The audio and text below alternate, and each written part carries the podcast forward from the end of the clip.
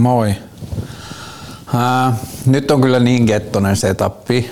Ää, mä en ollut koskenut keskusteluohjelmakamoihin johonkin melkein kahteen kuukauteen. Viimeksi kun mä oon tehnyt jakson on ollut Annan ja Eliaksen kanssa haastattelujakso mun kotona. Niin kaikki piti rakentaa vähän niin kuin nollista ja sitten yksi laite oli vaihettu, kun siinä oli ollut, se oli mennyt rikki ja niin edelleen. Mutta life update. Ää, aika nopeasti tämän Anna ja Elias jakson jälkeen kävi sellainen homma, että me törmättiin rakkauskumppanini kanssa vapaaseen asuntoon. Me ei oltu varsinaisesti edes etsitty asuntoa, me ei oltu suunniteltu yhteenmuuttoa.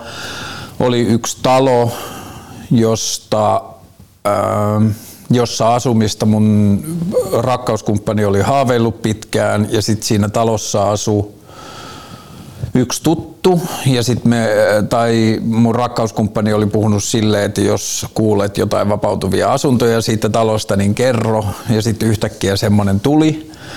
Ja niin tässä vähän liittyy se, että kun aikaisemmin mä oon tehnyt asioita mun omasta kodista, mä oon voinut vapaasti hallita sitä, että miten avoimesti ja paljon mä näytän mun kotia ja esittelen ja kerron asumismuodosta ja missä mä asun ja niin edelleen, niin nyt mä en enää, tää ei ole enää pelkästään mun koti, vaan tää on mun koti, mun lasten koti välillä, mun rakkauskumppanin koti, hänen lapsen koti välillä ja sitten täällä on myös kissa. Mutta joka tapauksessa me löydettiin koti, joka oli, kun me yhdistettiin molemmat omat asuinkulumme, niin se oli taloudellisesti järkevä. Tämä on huomattavasti isompi kuin meidän vanha koti. Tämä on kivalla paikalla. Tämä on yhteiskunnallisen toimijan omistama talo. Niin sen takia tässä on ää, kohtuullisemmat vuokrat kuin ehkä alueella tai vuokratasot yleisesti. Tämä on pohjoisessa kantakaupungissa, niin kuin vanhakin koti oli. Ähm, asunnon vuokranantaja on omistanut tämän talon ihan tosi pitkään, niin niillä ei ole niin korkopaineita eikä ne pyri tekemään ihan samanlaista voittoakaan kuin yksityinen vuokraantaja. Niin meillä kävi tosi hyvä tuuri. Ähm, keskusteluohjelman studio tulee tähän meidän olohuoneen päätyyn, missä mä kuvaan nyt, mutta kunhan Tämä on vielä vähän kesken tämä koti. Täältä puuttuu huonekaluja. Rakkauskumppanilla on ollut nyt tosi paha työputki, niin se ei ole kerennyt sillä on ollut tosi pitkiä päiviä ja se on ollut tosi väsynyt ja paljon pois kotoa ja niin edelleen, niin sitten asiat tapahtuu vähän hitaammin ja niin kuten sanoin, niin täältä puuttuu huonekaluja. Ei ole nyt ollut semmoista taloudellista tilannetta, että voisi niin kuin ostaa kerralla kaiken mitä tarvii, että tämä nyt rakentuu tässä hitaasti. Suunnilleen tähän tilaan tulee myös keskusteluohjelman haastatteluympäristö ja jotenkin tähän sitten rakentuu myös nämä vlogipohjat ja muuta, mutta nyt mä tein vaan tämmöisen keskelle keskeneräistä kotia tämmöisen pienen alueen, joka on suunnilleen tälleen kuvattavissa, mutta nyt me ollaan harjoiteltu tässä yhdessä asumista reilu kuukausi se on mennyt kyllä hyvin, mutta on tietty totuttelua. Eniten mulla henkilökohtaisesti ollut ehkä totuttelua tuon kissan kanssa. Voi olla, että se tulee jossain vaiheessa tähän tervehtimään. Se nimi on Francis. Se on tosi söpö, mutta se on silti kissa. Ja sitten kun mä en ole hirveä kotieläinihminen, niin sit mä oon välillä ollut. Nyt mä en ole ollut, ollut kyllä vähän aikaa, mutta mä oon ollut välillä tosi ärsyytynyt siihen. Että se on semmoista kilinää ja kolinaa, kun se kulkee täällä ja se puottelee tavaroita ja... Öö, ne, jotka on ollut kissojen kanssa tekemisissä, tietää millaisia kissat on. Öm, Tämä viimeinen kuukausi on ollut tosi paljon muuttoa ja sen muuton järjestämistä ja tavaroiden kantamista ja asioille paikkojen löytämistä ja ongelmanratkaisua ja taulujen kiinnittelyä ja huonekalujen poraamista ja niin kuin vaan semmoista kodin rakentamista, joka on ollut kyllä tosi kivaa. Ja sitten, koska rakkauskumppani on ollut paljon pois, niin mä oon ollut aika myös semmoinen kotirouva, että mä oon tehnyt paljon ruokaa, paljon enemmän kuin yksin asuessa ja mä oon laittanut kotia ja ollut lapsenvahtina ja kaikkea sellaista. Sitten mä oon löytänyt sen uuden tavan juosta, että nyt mä pyrin käymään joka arkiaamu niin kuin tosi lyhyellä, noin 3-5 kilometrin lenkillä. Ja yritän pitää sen pois siitä semmosesta niin kuin kaikesta suorituskeskeisyydestä ja kehittämisestä ja muusta, että mä juoksen edelleen pelkkä avain mukana. Mä en oikein tiedä kuinka paljon mä, pitkään mä juoksen tai kuinka kauan mä juoksen, enkä mä seuraa sitä juoksua minään semmoisena niin kehitysprojektina, että se on vaan asia, että mä niin kuin raahaan itseni sängystä suoraan ovelle ja käyn juokseen vähän ja sitten se päivä alkaa ja se on ollut tosi kivaa. Sitten mä oon löytänyt ensimmäisiä asiakkaita. Silloin kun mä oon viimeksi tehnyt vlogin, niin tilanne on ollut varmaan se, että mun pitkäaikaiset asiakkaat molemmat loppui. Mulla oli melkein kolme vuotta kaksi kiinteää pitkäaikaista asiakkuutta, mutta ne molemmat oli rakennusalan tai rakennusalan liepeillä toimivia firmoja ja nyt kun maailmantilanne on mikä on ja rakennusalan tilanne on mikä on, niin ne molemmat asiakkaat loppu. Mutta nyt mä oon löytänyt ensimmäisen uuden asiakkaan, joka on Pohjois-Suomessa semmoinen perheomisteinen pieni, pieni hotelli ja siellä on sukupolvenvaihdos ja mä autan nyt tätä perheen tytärtä niin kuin Mä oon kokenut, että mun duuni on nyt olla semmoinen niin siivooja sekä fyysisesti siellä hotellissa että heidän markkinoinnissa ja viestinnässä ja tavassa, miten asioita tehdään ja miten asioita kerrotaan. Yksinkertaistamista ja siivoamista. Mä oon tehnyt nettisaittia uusiksi, mä oon käynyt läpi niiden markkinointitekstejä ja viettänyt aikaa siellä hotellilla ja yksinkertaistettu sen hotellin pyörittäjän kanssa sitä ja poistettu turhaa tavaraa, mitä on kertynyt ja niin edelleen. Mutta samalla on kyllä myös semmoinen niinku lisätöiden etsimisen, mm, just että niinku pahimmasta talous niinku pelosta pääsi eri eroon, kun sai asiat jotenkin rullaamaan. Vieläkään ei ole mikään semmoinen niin kuin hirveä tasainen tilanne, mutta että niin kuin paniikki ei ole päällä. Mutta on kuitenkin tarvetta löytää uusia töitä ja ehkä kuten aikaisemmin on asiasta puhunut, niin mä en ole hirveän hyvä. Mä oon taas todennut, että mä oon aika hyvä mun työssä, että niitä töitä, mitä mä pääsen tekemään, niin mä oon aika tosi hyvä tai mä pystyn seisomaan sen takana, että mä teen laadukkaasti hyvää työtä järkevään hintaan, mutta että mä oon tosi huono myymään mun työtä ja sitten se välillä stressaa. Sitten mulla on ollut semmosia parikin erilaista asiaa, jossa multa on vaadittu omien rajojen vetämistä ja niinku semmoista tietyllä tavalla jämäkkyyttä ja omien rajojen puolustamista ja sellaista ja mä, en, mä oon tosi huono siinä. Mä oon jotenkin hirveän herkkä muille ihmisille pettymyksen tuottamisessa ja mä otan niitä asioita tosi raskaasti ja mm, en mä tiedä. Välillä on ollut melkein niin kuin sellaisia tilanteita, että voisi kutsua melkein masennukseksi, että mä oon ollut niin ahdistunut jostain niistä asioista, mutta isossa kuvassa on ollut hyvää elämää, on ollut ihana muuttaa, on ollut ihana tämmöinen elämäntapa ja elämän rytmimuutos. Mä oon elänyt jotenkin paljon en mä tiedä, paremman sanan puutteessa aikuisempaa ja silleen reippaampaa elämää, just niin kuin laittanut ruokaa ja siinä missä yksin asuessa. Mä olin aika paljon niin kuin mikroaaltouuni ja Volt oli mun lempiruoka, niin nyt mä oon tehnyt tosi paljon eri ruokia ja mä huomaan taas, että mä tykkään siitä tosi paljon ja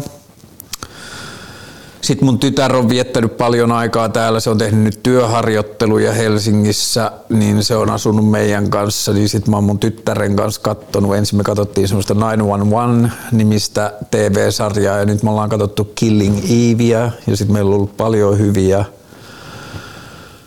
syvällisiä pitkiä keskusteluja liittyen teininä olemiseen ja kasvamiseen ja niin semmoisiin tietyllä tavalla maailman monimutkaisuuteen ja haasteisiin ja niin edelleen. Ja sit mä oon nähnyt kavereita ja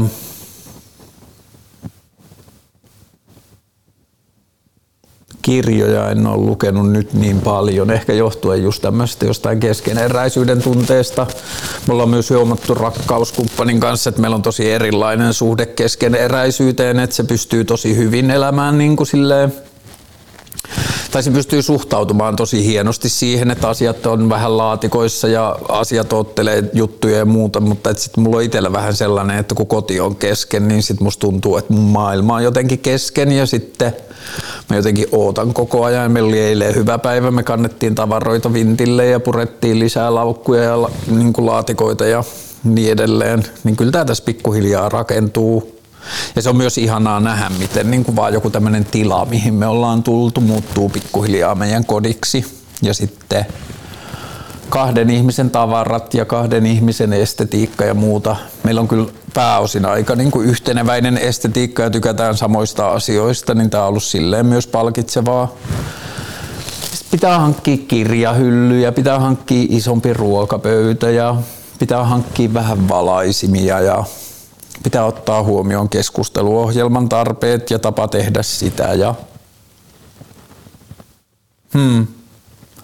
Joo, tämä on ollut vähän tämmöinen niin monella tapaa jotenkin tämmöinen niin kuin, ei pohjakosketus mitenkään negatiivisella tavalla, vaan semmoinen niin kuin notko, jossa asiat menee nollapisteeseen ja lähtee rakentumaan uudelleen ja sitten tähän yhdistyy myös tämä niin oman ammatillisen identiteetin en mä sanoisi kriisi, mutta ammatillisen identiteetin etsiminen ja oman paikan etsiminen ja niin edelleen. Ja on ollut ikävä keskusteluohjelmayhteyttä. Tämä on niin muodostunut mulle vuosien varrella tosi tärkeäksi. Ja ehkä mä oon nyt kokenut jotain painetta siitä, kun podcast-kulttuuri tai tämmöinen niin nauhoitettujen puheohjelmien kulttuuri on kasvanut niin paljon ja sitten siitä syntyy niin kuin tietynlainen tapa, miten ihmiset tekee, että on tuotantokausia ja on tasaisia julkaisupäiviä ja muuta. Ja sitten kun mä oon alusta asti, mä oon kuitenkin ehkä aloittanut podcastien tekemisen aika kauan ennen kuin niistä tuli niin kuin semmoinen yleisempi kulttuuriilmiö, niin sitten vasta viime vuosina on syntynyt näitä ajatuksia siitä, että miten podcastia lainausmerkeissä pitäisi tehdä, niin sitten on joutunut vähän keskittymään siihen, että, Aa, että tämä ei ole se juttu, mihin mä niinku että se ei ole niin se mun mittatikku, että keskusteluohjelma tai joku tämän kaltainen juttu on ollut mun elämässä jo vuodesta 2014 ensin podcasteina ja sitten radio-ohjelmina ja TV-ohjelmina ja sitten taas podcasteina ja nyt viime vuosina YouTubena. Niin tämä on ollut olemassa ennen kuin tämä podcast, tämmöinen niin buumi on alkanut ja mä toivon, että tämä on olemassa vielä, tai mulla on suunnitelmissa, että tämä on olemassa pitkään vielä, kun buumi loppuu. Että tämä on mulle semmoinen niin elämäntapa-asia, niin mun pitää ymmärtää, että vaikka tietyllä tavalla trendeissä tai vallitsevassa kulttuurissa tapahtuisi mitä tahansa, niin sit mun pitää jotenkin olla rauhallinen sen kanssa ja tehdä niin kuin itselle sopivalla tavalla. Ja sitten tämmöiset elämäntapa, elämäntilannemuutokset ja muut, niin ne näkyy vääjäämättä myös sitten sisällöissä. Ja mä huomasin esimerkiksi, että keskusteluohjelma Instagram-tililtä katosi lyhyessä välissä joku melkein sata seuraajaa. Ja sitten mä ensin jotenkin stressasin siitä ja sitten mä tajusin, että, että ei tää on niinku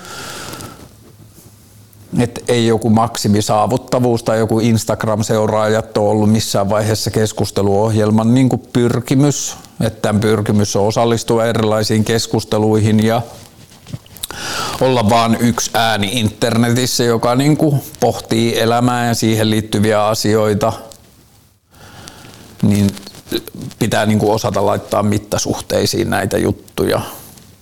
Ähm.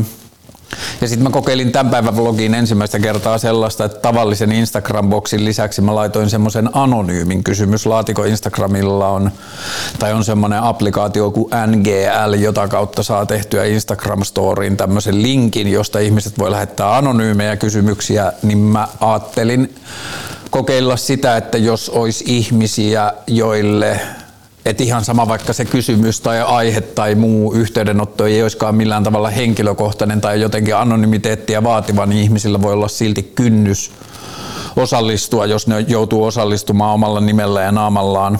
Niin sitten mä halusin vaan kokeilla tällaista mahdollisuutta. Ja sinne tuli kyllä tosi paljon kysymyksiä joista tosi pieni osa oli millään tavalla semmoisia, että siinä niin kuin varsinaisesti se anonymiteetti olisi vaikuttanut siihen kysymyksen tai aiheen luonteeseen, niin ehkä mä teen sitä jatkossakin, että jos se on ihmisille sitten niin kuin helpompi tapa lähestyä, että ehkä mä laitan jatkossakin ne molemmat. Ja tästä voi tulla aika pitkä jakso, koska niitä kysymyksiä tuli Instagramia aika paljon, mutta sitten niitä tuli sinne anonyymiboksiin myös aika paljon. Ja sitten mä ajattelin, tässä niin kuin voi mennä vielä hetki ja mä en ihan tarkkaan tiedä kuinka kauan tässä menee. Toivottavasti mahdollisesti jo jouluksi ulkona tai niin kuin, että jouluna, jouluksi ihmisille olisi jo ensimmäiset toimitettu. Mutta keskusteluohjelman pitkähihainen teepaita, jota mä oon työstänyt varmaan vuoden, ensin omassa päässä pitkään tein suunnitelmia, sitten kuvittajan kanssa ja sitten paitapainon tai silkkipainofirman kanssa. Ja silkkipainofirmalla se on tosi hyvä ja laadukas. Välillä vähän parannettavaa kommunikaatiossa, mutta mä tiedän, että sillä on paljon repaleisesti töitä. Ja sitten kun mä oon puhunut näistä paidoista aikaisemmin, niin ihmisiltä on tullut myös kysymyksiä, niin nyt kun mä en vielä voi tehdä ennen kuin mulla on niitä paitoja oikeasti lopullisesti käsissä, niin mä en ennen sitä tee mitään myynti ilmoituksia minnekään Instagramiin tai muuta. Mutta mä ajattelin, että mä teen vlogin kuuntelijoille, jotka tätä vlogia seuraa, niin mä teen tämmöisen niin kuin ennakkovaraajan ja ennakkoostajan edun. Toivottavasti ihan pari viikon sisään nämä on jo julkisessa myynnissä ja mä saan otettua mainoskuvat ja muut, mutta mä ajattelin, että mä esittelen tänään tämän päivän paidan teille, kun mä oon saanut ensimmäisiä tämmöisiä niin kuin koepainosversioita. Tämän paidan nimi on Unohdettu kirkko ja tämän tietyllä tavalla estetiikka on pöllitty suoraan tämmöisestä tällä hetkellä aika trendikkäästä niin kuin black metal kautta raskaamman metallin paitakulttuurista. Ja me tehtiin suomalaisen Jussi Pohjalainen, ootas nyt mun pitää tarkistaa, Instagram-nimellä Hytky oleva taiteilija, jonka toi sukunimi aina karkaa multa. Jussi Pohjanen on piirtänyt tämän paidan meidän yhteisen suunnitelman pohjalta. Sen edes eh, niin kuin rinnassa on Paavalin kirkko, joka näkyy mun aikaisemman kodin ikkunasta, tällainen unohdettuna, niin kuin se kirkko olisi unohdettu sato, sadoiksi vuosiksi. Se on niin tota, murtunut vähän sieltä täältä ja sitten se on kasvanut täyteen köynnöksiä. Ja sitten tämä paidan selkä Tämä on koevedos ja tässä on painovirhe ja tämä näyttää vähän oudolta, mutta että, niin kuin, näistä tulee paremmat kuvat, mutta että just näillä vajavaisilla tiedoilla mä ajattelin, että mä myyn nyt vähän halvemmalla podcastin kuuntelijoille, jotka ää, haluaa tehdä ostopäätöksen jo nyt. Täällä selässä on Paavalin kirkon alttari, josta on murtunut seinästä palanen ja sieltä paistaa kuu. Ja sitten tässä on ollut krusifiksi tässä seinällä, mutta kun se seinä on murtunut, niin sen ristin yläkiinnikkeet on pettäneet ja se risti on romahtanut niin kuin väärinpäin roikkumaan. Ja tämä selkä siis näyttää oudolta, kun siinä on tullut kaksi painatusta ja siinä välissä on tapahtunut pieni heilahdus, niin se on tuommoinen epätarkka, mutta lopullisessa paidassa se on tietenkin priimaa. Ja sitten hihoissa on, ää, lopullisessa versiossa tämä hihapainatus tulee olemaan vähän isompi, mutta sitten täällä on tätä paitaa varten tehty keskusteluohjelma logo, josta ei oikein, jos ei tiedä mistä on kyse, niin sitten sit on hankala lukea se keskusteluohjelma. Ja sitten täällä on tämä krusifiksi. Ja tämän paidan idea ja alkuperäinen inspiraatio on siis se, että kirkko on ollut mulle niin kuin oman lapsuuden uskosta lähtemisen jälkeenkin tärkeä instituutio monella tapaa. Mulla on paljon ystäviä, jotka on töissä kirkossa. Mä oon tehnyt kirkolle töitä vuosien varrella. Mä oon tehnyt kirkon sosiaalista mediaa ja mä oon tehnyt kirkon viestintää ja ollut paljon tekemisissä kirkon työntekijöiden kanssa. Ja mun ajatus on se, että kirkko on niin kuin liian tärkeä yhteiskunnallinen toimija – siihen, että se kuihtuisi pois sitä vauhtia, mitä ihmisten niin kuin tällainen perinteinen kristinusko kuihtuu. Tällä hetkellä kirkon jäseniä Suomessa on vielä yli kolme miljoonaa, joku 65 prosenttia suunnilleen väestöstä, mutta sitten kun kysytään ihmisten kristinuskoa tai uskonnollisuutta, niin perinteiseen kristilliseen Jumalaan uskoo enää vajaa neljännes suomalaisista, niin sitten voi nähdä, että siinä on aika suuri ristiriita. Ja sitten kun miettii, mitä kaikkea kirkko merkkaa Suomessa, kirkko tekee paljon merkittävää hyvän tekeväisyystyötä, se tekee vanhustyötä, se tekee iltapäiväkerrotoimintaa, se tekee perheneuvontaa, parisuudeterapiaa, sillä on tosi paljon kaikkea hyödyllistä toimintaa. Sillä on superkauniita rakennuksia, kaikkien kaupunkien merkittävimmillä paikoilla, jotka on tosi vähällä käytöllä tai niin kuin suhteessa potentiaaliin tosi vähällä käytöllä. Että kirkkojen kuutioiden käyttöaste on varmaan niin kuin jotain muutaman prosentin luokkaa. Jumalan palveluksissa sunnuntaisin on pari rivillistä ihmisiä ja niin edelleen. Niin mä ajattelen, että kirkko on liian merkittävä toimija tässä meidän yhteiskunnassa monella tapaa Kirkolla on monopoli, lähes monopoli kuolemaan. Kirkolla on julkisessa keskustelussa aika paljon monopolia niin kuin arjen yläpuolisiin tai henkisyyteen ja hengellisyyteen liittyviin kysymyksiin ja muuta. Ja tämän Biden ajatus on vähän niin kuin herättää keskustelua siitä, että a, onko meillä varaa menettää kirkko tai antaa se jotenkin kuihtua pois ja mitä tapahtuu sen jälkeen, jos kirkko kuihtuu, mitä kirkolle tapahtuu ja että jos me erotaan kirkosta vaan siksi, että me ei uskota Jumalaan, niin mitä sille esimerkiksi niille hyvin niin kuin hyvän tekeväisyys tai yhteiskunnan hyvinvointiin osallistuville prosesseille tai toiminnoille tapahtuu, jos kirkon verotulot laskee kamalasti.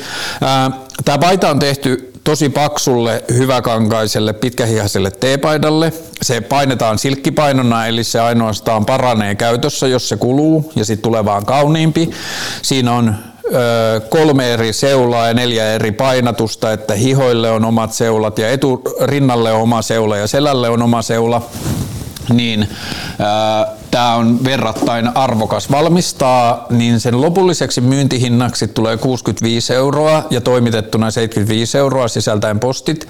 Mutta mä ajattelin nyt, että vlogin seuraajille mä myyn tän nyt ennakkoon ihmisille, jotka uskaltaa ostaa ton vähän huonolaatuisen näyttöpaidan perusteella ja vähän tietämättä tarkkaa toimituspäivää se toimituspäivä on viimeistään alkuvuodesta, mutta mä toivoisin, että se olisi jo ennen joulua. Mä yritän selvittää vielä tällä viikolla, jos se olisi, tai tänään, jos se olisi mahdollista. Mutta joka tapauksessa niin mä myyn 15 euroa halvemmalla, eli paita maksaisi 50 euroa noudettuna ja 60 euroa toimitettuna. Ja jos sä haluat ostaa paidan, sitten tulee kaksi väriä, ai niin se vielä. Sitten tulee kaksi väriä, tulee toi musta paita valkoisella painatuksella ja sitten tulee marjapuuron värinen paita sähkön sinisellä painatuksella. Mulla ei ole näyttää sitä vielä, eli tämä on niinku tämmöinen toinen lisäulottuvuus, että pitää vaan niinku ottaa riskejä elämässä. Niin jos haluat ostaa paidan nyt, niin laita DM viestiä, niin mä kerron, miten se paidan ostaminen tapahtuu ja mä en puhu, laita tästä mihinkään Instagramiin vielä enkä muuta, että tämä on nyt vaan vlogin kuuntelijoille tämmöinen ennakkomahdollisuus. Ja mä myyn siihen hintaan, kunnes mä sit laitan sen julkiseen myyntiin ja sitten se hinta nousee siihen lopulliseen hintaan. Eli uusi paita, kaksi väriä, DM, 50 euroa tai 60 euroa toimitettuna – 50 euroa niille, jotka asuu Helsingissä ja voidaan hoitaa täällä niin kuin jotenkin kädestä käteen. Mutta tässä ehkä tämmöiset yleisasiat. Ja menemme kysymysten pariin. Ja nyt kun tämä on tällainen työmaasysteemi, niin mä tarkistan vielä koneelta, että nauhoitus rullaa ja kaikki toimii niin kuin pitää.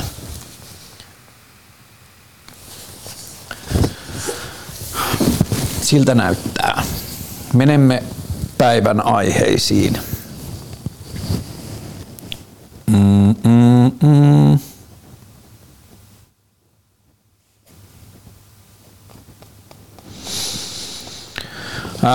vuoden paras Suomi Rap-julkaisu. Tämä on nyt mulla tosi helppo, koska A, mä en ole viime vuosina hirveästi kuunnellut Suomi Rap-julkaisuja tai levyjä yleensä. Ja Mm, niin, suomi rap ei ole ehkä ollut semmoinen musiikki, mitä mä olisin hirveästi silleen kaivannut viime aikoina, mutta loppuvuodesta tuli levy, jonka yksi biisi oli mun viime vu- tai tämän kuluvan vuoden toiseksi kuunnelluin biisi. Ja sitten mä oon sitä levyäkin kuunnellut varmaan kymmenen kertaa ja se on tosi hyvä. Ja se on Aren laskettu aika-albumi. Olihan se sen biisin nimi, ei kun levyn nimi myös. Las, katsotaan vielä. Ei kun Kaiken teoria, anteeksi, niin tietenkin. Kaiken teoria on levyn nimi, mutta sen avausbiisin laskettu aika on ihan himmeä. Mutta että se koko levy on mun mielestä tosi hyvä. Niin vuoden paras Suomen rap-julkaisu on mun mielestä Aren Kaiken teoria. Ähm. Täällä yksi kysymys on tullut DMään jo aikaisemmin. Ja hyvin samankaltainen kysymys oli siellä anonyymeissä kysymyksissä vielä, niin katsotaan tämä. Kuinka käsitellä nykyisen kumppanin aiemmat seksisuhteet kavereideni kanssa? Parin vuoden ystäväpohjan jälkeen ollaan päädytty yhteen. Ystävistä lähtien avoimuus on ollut tärkeä osa yhteyttä. Ollaan aina puhuttu asioista avoimesti. Nyt tuntuu, että tiedän liikaa. Kumppanillani on ollut siis usean kaverini kanssa läheisiä suhteita meidän kaveruuden aikana satunnaisesta jatkuvaan. Monet muistot tuntuu, tuntuu, monet muistot tuntuu todella pahoilta, joudun väistämään niitä. Haluan silti olla kumppanini kanssa, mutta ahdistuksen kanssa kamppailu alkaa käydä raskaaksi.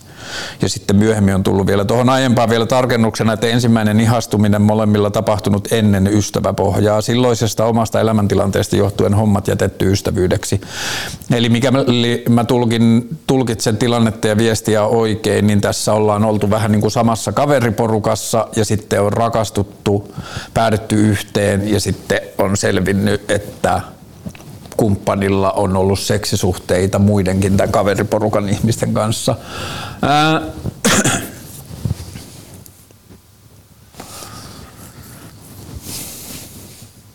Niin, ehkä se kysymys menee aika paljon siihen, että onko kyse siitä, että tietyllä tavalla kantaa jotenkin mukanaan tai ajattelee sitä asiaa jotenkin sillä tavalla, että tai että se asia vaikeuttaa jotenkin kanssakäymistä näiden yhteisten ystävien kanssa siksi, että tietää liikaa. Mä ajattelisin, että tässä ehkä avaimena on se, että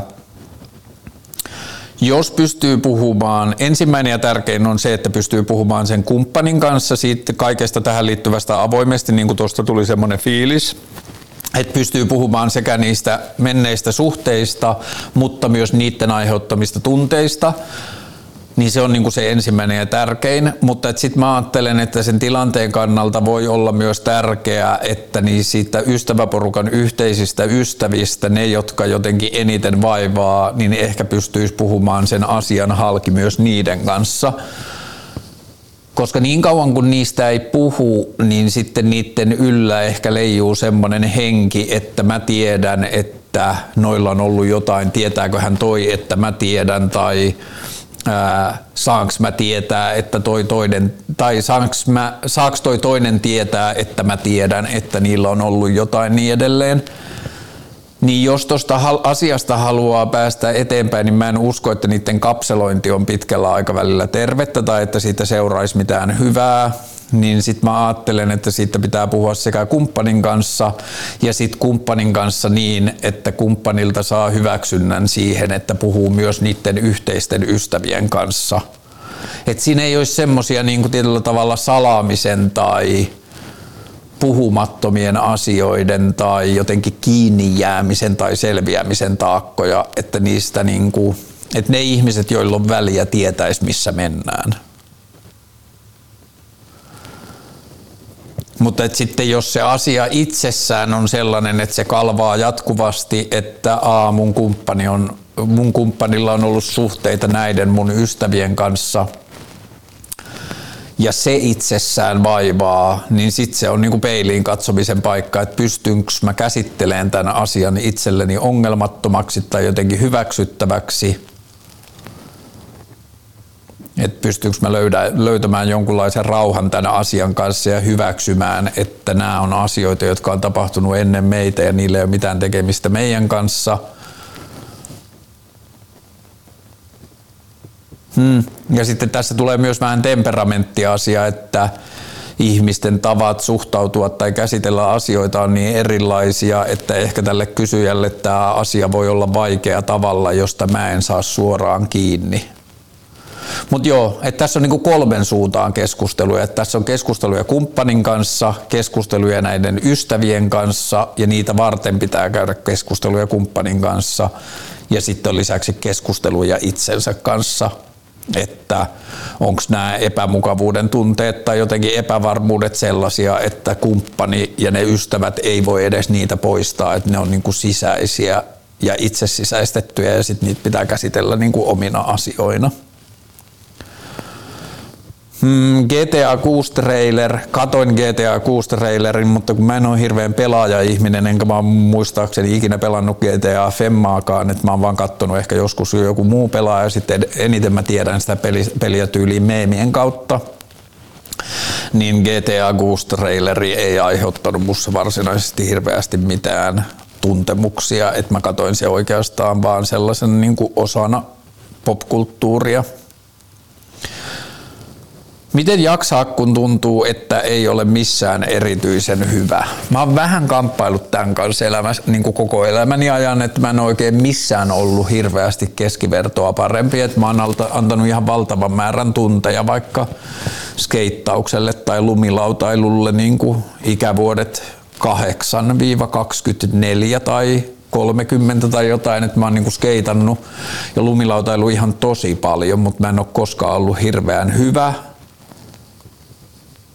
niin mä en oikein ikinä ollut missään kovin niin kuin silleen hyvä, hyvä. Tietyissä asioissa nykyään töissä mä ajattelen, että mä oon aika tosi hyvä. Ja siihen siihen niin kuin mulla taas liittyy semmoinen asia, että se vei niin kuin 15 vuotta, ellei enemmänkin löytää ne asiat, missä mä oon hyvä.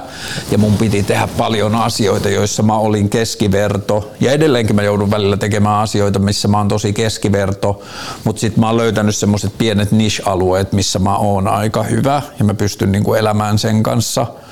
Mutta että pääasiallisesti mä en ole ollut missään kovin hyvä ja sitten mä oon jotenkin itselle selittänyt sitä, että mä en ole hyvä, mä oon vaan kiinnostunut. Ja sitten on ollut tämmöisiä asioita elämässä, niin kuin joku prassijujutsu tai kiipeily tai juoksu, että vaikka mä tein niitäkin tosi paljon, niin ehkä mä sain riemua vaan siitä, että mä pystyin niin kuin syventymään ja oppimaan ja ymmärtämään niitä asioita enemmän. Musta ei koskaan tullut hyvä, ja mä en koskaan voinut verrata itseäni kenenkään muu. Niin ehkä se on ollut semmoinen niin mun juttu, minkä mä oon oppinut elämässä, että mä oon tajunnut, että mun ei kannata verrata itseäni muihin, että mä vaan pelaan sitä jotenkin omaa peliä, että voiko mä kiinnostua tästä jotenkin uudella tavalla tai voiko mä kiinnostua lisää tai löydänkö mä tähän uuden katselukulman tai tavan tehdä niin, että tämä on mulle henkilökohtaisesti tärkeää. Ja se on ehkä ollut semmoinen niin kuin aika iso juttu liittyen moniin, että se itse prosessi on mulle niin tärkeää, että mä saan sivutettua sen, että tuleeko musta siinä hyvä vai ei. Mutta tämä kysymys, miten jaksaa, kun tuntuu, että ei ole missään erityisen hyvää, niin mä en tiedä, minkä ikäinen tämä ihminen on, joka kysyy, mutta – Musta yhteiskunnassa on tällä hetkellä vähän semmoinen valuvika, että ihmisiä odotetaan aivan liian varhain tietävän, missä ne olisi hyviä tai mitä ne haluaisi tehdä. Et jopa yläasteikäiset joutuu tekemään valintoja, jotka vaikuttaa niiden tulevaisuuteen tai tulevaisuuden urapolkuihin. Niin isossa kuvassa mä ajattelisin niin, että ei ihmisen tarvitse tietää aika pitkään aikaa, missä se on hyvä ja se etsiminen on niin kuin iso osa sitä ja meidän pitää niin kuin kulttuurisesti vahvistaa sitä, että ihmiset uskaltaa esimerkiksi astua alas tikkailta, joita ne on niin kuin ammatillisesti tai jotenkin kiivenneet, kun ne vaan tajuaa, että se ei ole mun juttu. Että se on niin semmoinen asia, mihin meidän pitää rohkaista, että just tapasin jonkun kaverin, joka oli muutama vuosi sitten päässyt kouluun, johon oli tosi vaikea päästä. Ja sitten mä kysyin, että miten koulu on maistunut. Ja sitten se sanoi, että no itse asiassa, että mä lopetin sen, että mä tajusin, että se ei ole mun juttu. Että en mä halua tehdä sitä, että vaikka sinne kouluun oli vaikea päästä ja se oli niin kuin tosi arvostettua ja kaikkea, mutta mä vaan tajusin, että se ei ole mun juttu niin nyt mä mietin sitä, mitä mä oikeasti haluan tehdä. Ja mä tulin tosi onnelliseksi siitä ja se oli mun mielestä tosi rohkeaa ja tärkeää, että ihmiset uskaltaa tehdä niin. Mutta mm, ehkä mä oon omalla kohdalla ajatellut niin, että ei, ei kaikki ihmiset ikinä edes löydä jotain, missä ne on niin kuin erityisen hyviä. Että sekin on tosi ok. Että joillakin ihmisillä vaan se kombo, että lahjakkuudet, ahkeruus ja se, mikä se niiden juttu on, niin kuin natsaa, että ne löytää toisensa, että niillä on luontaisia lahjakkuuksia johonkin asiaan ja sitten ne vielä päätyy kokeilemaan sitä ja sitten jaksaa tehdä sen eteen töitä, että niistä tulee hyviä. Mutta ehkä sille henkilökohtaisesti itselle hyvä niin kuin erityisen hyvänä oleva, oleminen tai menestyminen tai jotenkin pärjääminen ei ole mulle ollut koskaan silleen niin kuin tärkeä arvo, niin sen takia mä en ole sitten niin kuin ehkä hirveästi nähnyt myöskään sitä vaivaa, mikä olisi tehnyt musta jotenkin erityisen hyvä jossain. Podcastien tulevaisuus tuntuu, että suosio vain kasvaa. Tuleeko podeista uusi normi? No ehkä tietyllä tavalla podcast-tyyppisistä sisällöistä on jo tullut uusi normi. Siis sillä tavalla, että radion kuuntelu on monella tapaa vähentynyt ja asioita kulutetaan huomattavasti enemmän netistä silloin, kuin ne itselle sopii kuin jostain niin kuin, niin kuin silleen suoratoisto tai niin kuin kollektiivisen yhtä aikaa toistetun sisältöjen palveluista, niin kuin radioista tai televisioista tai niin edelleen, tai radio- tai televisiokanavilta, niin ehkä podcastit on jo siinä mielessä löytäneet sen paikkansa ehkä mua kiinnostaa siinä se, että kun asioilla on tapana mennä semmoisissa niin trendeissä ja ilmiöissä ja tapahtuu piikkejä ja sitten kun on vielä tämä kaupallinen taso, että jos johonkin alkaa kiinnittymään huomiota, niin sitten sen ympärille syntyy tosi paljon kaupallista energiaa ja sitten se näkyy tällä hetkellä, että on niin tosi paljon podcast-alustoja ja podcast-tuotantoyhtiöitä ja erilaista podcast-kaupallistamista ja sitten mulle niin tämä kiinnostus tämän kaltaisen tekemiseen on herännyt kauan ennen kuin oli niin kuin jotenkin näköisellä, että näillä voisi tehdä rahaa, niin sitten se tietyllä tavalla rahan tekeminen ei ole muuttunut mulle tässä yhteydessä tärkeäksi. Tai että mä jotenkin tiedostan sen, että jos mä haluaisin tehdä keskusteluohjelmalla tai jollakin vastaavalla toiminnalla rahaa, niin sitten se varmaan näkyisi aika paljon siinä, niin kuin, tai mun pitäisi ehkä muokata sitä sisältömuotoa, mun pitäisi ehkä tehdä lyhyempiä, mun pitäisi ehkä tehdä jotakin seksikkäämpiä aiheita, mun pitäisi ehkä tehdä jotenkin tasaisemmin ja niin kuin strukturoidimmin tätä kaikkea. Ja sitten mulle on kuitenkin tosi tärkeää, että tämä on koko ajan jotenkin silleen luontaista ja orgaanista toimintaa, niin mä en halua, että tähän tulee semmoisia niin struktuureja päälle. Mutta että mua kiinnostaa tosi paljon se, että mitä mitä podcasteille tapahtuu, jos niin kuin tietyllä tavalla se kapitalistinen koneisto kyllästyy niihin tai niin kuin kokee saaneensa niistä sen, mitä niistä irti saatavissa on. Et nyt on varmaan vähän niin kuin semmoinen kupla käynnissä, että podcasteja tehdään aika paljon. Hmm en tiedä, voihan sekin olla mahdollista, että joskus kymmenen vuoden päästä podcastit on vielä enemmän jotenkin syrjäyttänyt jotain radiota ja jotain muita niin kuin kilpailevia sisältöjä ja sitten podcasteja vaan on tosi paljon ja se on tapa, miten ihmiset kuluttaa mediaa. Hmm. Mutta joo, musta tuntuu, että mä teen tätä vähän jotenkin sille omassa kuplassa, niin mä en ihan hirveästi edes seuraa että mitä jotenkin silleen podcasteissa tapahtuu. Mm. Burnout-huutomerkki. Miten diilata muun muassa oman alan kyynnistymisen kanssa ja löytää hoivaava tasapaino elämään? Mm, toi oman alan kyynistyminen on asia, jota mä oon miettinyt tosi paljon, mutta se ei liity pelkästään omaan alaan, vaan se liittyy laajemmin jotenkin niin kuin moderniin työelämään ja moderniin niin kuin tekemisen tapoihin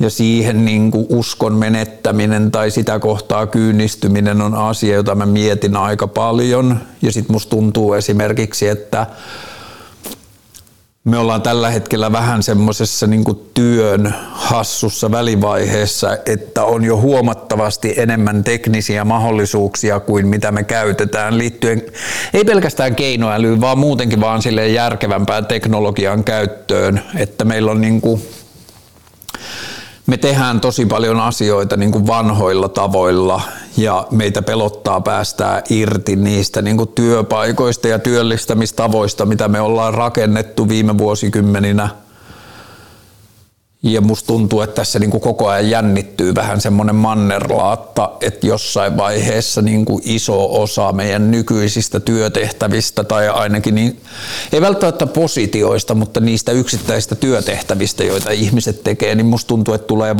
aika tai vaihe, jossa iso osa niistä vanhentuu ja koneet pystyy tekemään sitä. Niin tällä hetkellä musta tuntuu, että työssä on vähän semmoista niin kuin latautunutta merkitystyhjiötä ja varsinkin kun mä juttelen nuorten aikuisten kanssa ja erityisesti jos ne työskentelee niin kuin moderneissa toimistotöissä, niin on tosi paljon semmoista niin kuin merkityksen puutetta – ja semmoista niin kuin hyödyllisyyden illuusiota, että mä saan kyllä palkkaa ja muuhun tunnutaan olevan tyytyväinen, tyytyväisiä, mutta iso osa mun työajasta menee Facebookia selaillessa tai jotain muuta, että mä pystyn hoitamaan työtehtäväni huomattavasti vähemmillä tunneilla kuin mitä multa odotetaan läsnäoloa ja niin edelleen. Niin musta tuntuu, että tämmöinen niinku kyynistyminen omaan alaan tai työelämään yleisesti on paljon syvemmällä niin kuin sekä rakenteissa että yksilöissä kuin mitä me vielä tällä hetkellä osataan myöntää. Mutta hoivaavan tasapainon löytämiseen elämään, niin siihen mulla ei kyllä ehkä hirveästi ole helppoja vastauksia johtuen siitä, että mä joudun miettimään itsekin sitä tosi paljon. Ja ehkä mun niin kuin oma työelämädilemma on tällä hetkellä, että on asioita, joissa mä koen olevani hyvä, ja joista yhteiskunta on joissain määrin valmis maksamaankin, mutta A, mä en ole ihan varma kuinka paljon mä haluan tehdä niitä ja että kuinka hyödyllisiä ne on. Mä kyllä pyrin keskittymään tosi paljon siihen, että mun työ olisi absoluuttisen hyödyllistä, että jos joku maksaa, että mä en enää niin edes ota töitä vastaan, jotka ei tunnu musta hyödyllisiltä, että jos jotain projekteja tai asioita tehdään vaan siksi, että näin on tehty tai näin on tapana tehdä, mutta mä en näe, että niistä olisi varsinaisesti hyötyä sille asiakkaalle, niin sitten mä edes lähes semmoisiin hankkeisiin. Ja se on ehkä osa jotain semmoista hoivaavaa tasapainoa, mikä, mitä mä oon löytänyt, mutta sitten taas toisaalta se järkyttää taloudellista tasapainoa, että en mä niin kuin, tiedä kuinka hoivaavaa se loppujen lopuksi on, mutta et se on niinku sitten semmoista mielen tasapainoa, että mä oon ollut tilanteissa, joissa mä teen työtä, johon mä en oikein usko tai mä en pidä sitä hirveän hyödyllisenä tai tärkeänä ja sitten mulle maksetaan siitä hyvin – niin se ei kyllä tuota mulle onnea tai niin kuin hoivaavuutta, että päinvastoin se on tuottanut mulle unettomuutta ja ahdistusta. Niin tämä on kyllä semmoinen.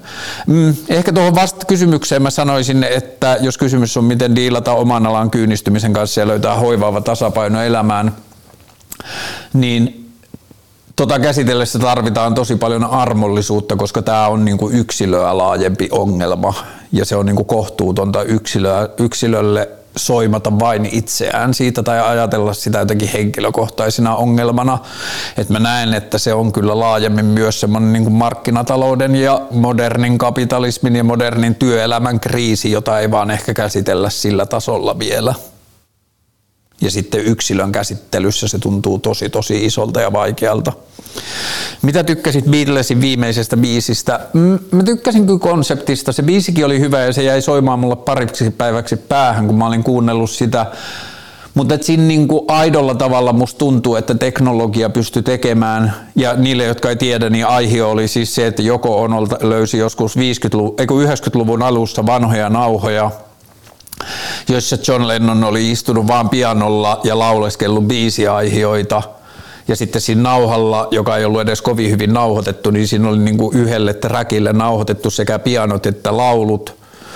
Ja sitten Peter Jackson, eli tämä Taru Sormusten herrasta ohjaaja ohjasi tämän Beatlesin Get Back-dokumentin ja sitä varten ne joutui niin kuin käymään jotain vanhoja nauhoja läpi. Ja sitten tässä välissä on niin kuin kehittynyt uusia keinoälypohjaisia työkaluja, jotka osaa erottaa samalta nauhalta niin kuin esimerkiksi instrumentit ja lauluäänen vokaalit toisistaan niin sitten ne käytti näitä uusia tekniikoita niihin John Lennonin vanhoihin nauhoihin ja sai sieltä lauluäänen erilliselle raidalle ja sitten kun George Harrison oli vielä hengissä, niin silloin noin kolme jäljellä olevaa Beatlesia oli vetänyt jotain studiosessioita tämän biisin ympärille, mutta ne ei saanut tehtyä silloin sitä loppuun. Ja nyt aika ja teknologia oli sitten kypsä, että ne pystyi ottaa ne John Lennonin vokaalit sieltä talteen ja sitten Ringo ja Paul nauhoitti jotain uusia instrumentaaleja siihen – ja sitten rakennettiin uusi biisi, joka kuulosti, tai niin kuin, että sen ajatus oli, että se oli niin kuin John Lennon olisi sen halunnut tehdä, mutta ei koskaan kerennyt tehdä. Ja se oli niin kuin tietyllä tavalla, monella tapaa voi ajatella, että se oli oikeasti uusi Beatles-biisi,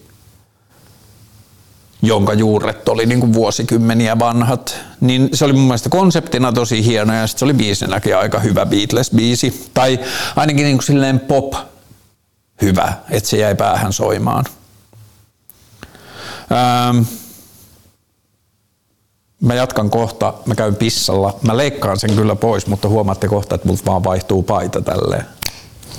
Niin, tai siis ei vaihtunut paita, vaan tuli yksi paita lisää, kun oli vähän viileä. Ehkä tämmöinen aamujuoksun jälkeinen keho reagoi asia. Äh, Katarina Sourin taidekeissi. Katarina Souri on siis tehnyt Lux Helsinki valotapahtumaan jonkun laajemman valotaide kautta maalaustaide-kokonaisuuden ja sitten siitä, mä en tiedä oliko se niiden PR, Lux Helsingin PR vai oliko Souri itse, joka jakoi sen, mutta että se joka tapauksessa jakoi yhden taulun tai maalauksen siitä kokonaisuudesta. Ja se oli niin kuin kai, se oli kyllä aika semmoinen niin tosi geneerinen jotenkin silleen Mm. No tosi ulkopuolelta katsotun näköinen maalaus niin kuin jotenkin saamelaisesta kulttuurista. Ja sitten esimerkiksi siinä oli se, että se saa, niin kuin, saamen niin kuin tämmönen, nyt mun pitäisi muistaa se sana. Okei, mä en nyt muista sitä sanaa, millä nimellä saamelaisia kansallispukuja puetaan, mutta että, kutsutaan, mutta gakti G-A-K-T-I, eikö ole? Joo, Gakti. Mutta se Gakti, mikä siinä kuvassa oli, niin se oli niinku tällainen, että se oli niinku jollakin tavalla mun mielestä niinku jotenkin kuvaava yksityiskohta, että se oli vaan jotenkin silleen geneerinen ulkopuolelta ajateltuna. Tältä saamelaiset kansallispuvut varmaan näyttää, että se ei ollut niinku mikään olemassa oleva saamelainen kansallispuku. Ja se oli mun mielestä semmoinen niinku ensimmäinen jotenkin pieni niksahdus, että, aa, että tässä ehkä tullaan vähän niinku hassusta kulmasta. Ja sitten toinen oli se, että kun Souri oikeutetustikin se sanoi, että niin, että ihmiset nyt kritisoi teosta, jota ne eivät ole nähneet, ja se on, pitää paikkaa, se ihmiset ei ole tietenkään nähnyt sitä kokonaisteosta, mutta sitten se myös sanoi, että tähän teokseen liittyy muita tauluja, tai niin kuin teoksia. Tähän kokonaisteokseen liittyy muita pienempiä teoksia, joissa on sitten esimerkiksi näitä ja näitä ja näitä. Ja sitten se, mitä se kuvasi, että mitä muuta siinä on, niin siinä oli niin kuin jotain tonttuja ja menninkäisiä ja maahisia ja muuta. Ja se kuulosti niin kuin siltä, että ne saamelaiset tai saamelainen kulttuuri oli niin kuin typistetty joksikin tämmöiseksi niin kuin, niin kuin tosi semmoista niin kuin jotenkin ex jos on eksoottista, niin se oli eksotisoivaa ehkä, mutta että niin kuin esitettiin saamelainen kulttuuri jonain semmoisena niin vähän niin kuin tämmöisenä niin kuin joulupukit ja menninkäiset ja maahiset jonain niin kuin eksoottisena asiana, jota me täältä niin kuin etelän kaupungeista katsotaan ja niin kuin jotenkin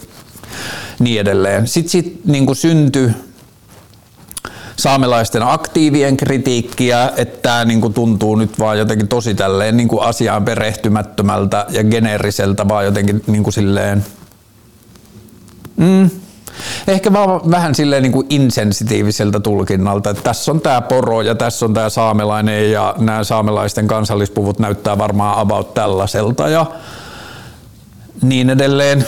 Niin en mä tiedä. Ehkä se tuntuu vaan niin kuin huonolta pelisilmältä, että nyt kun on ollut niin kuin tosi paljon tärkeää keskustelua saamelaisuudesta, meillä suomalaisilla on vähän kipeä suhde saamelaisuuteen edelleen, että niin kuin Ruotsi ja Norja esimerkiksi on pyytänyt anteeksi, äh, on pyytänyt anteeksi tai esittänyt anteeksi pyynnön alkuperäiskansoille kohtelusta, jota niin kuin ollaan harjoitettu ja Suomi ei ole tehnyt sitä. Ja sitten on vielä tämä, onko se nyt 159 vai 169 tämä alkuperäiskansojen pykälän ratifiointi, mitä Suomi ei ole tehnyt, mutta joka tapauksessa on ollut niin kuin paljon uutta ja tärkeää keskustelua saamelaisuudesta, niin sitten jos käyttää saamelaista kuvastoa tällaisessa niin kuin taidekontekstissa, niin se vaatii aika paljon jotenkin niin kuin tilanteen luku taitoa ja niin kuin sensitiivisyyttä, että miten sitä käsitellään. Ja se ei niin kuin ehkä tässä toteutunut. Ää,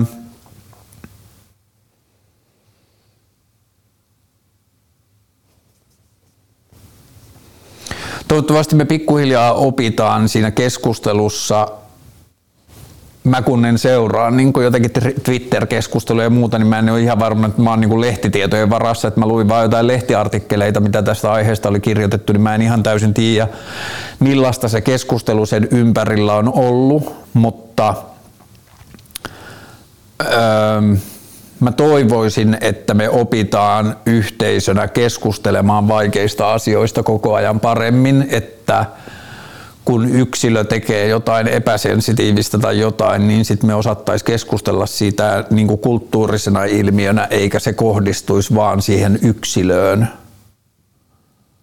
Että kun ne on kuitenkin seurauksia niin kuin laajemmista keskeneräisyyksistä tai laajemmista ongelmista, niin se kaikki fokus ja bashääminen ei menisi niin kuin yksilöön. Että se on niin kuin jotenkin kohtuutonta ja se tuntuu välillä, että se ei ole sitä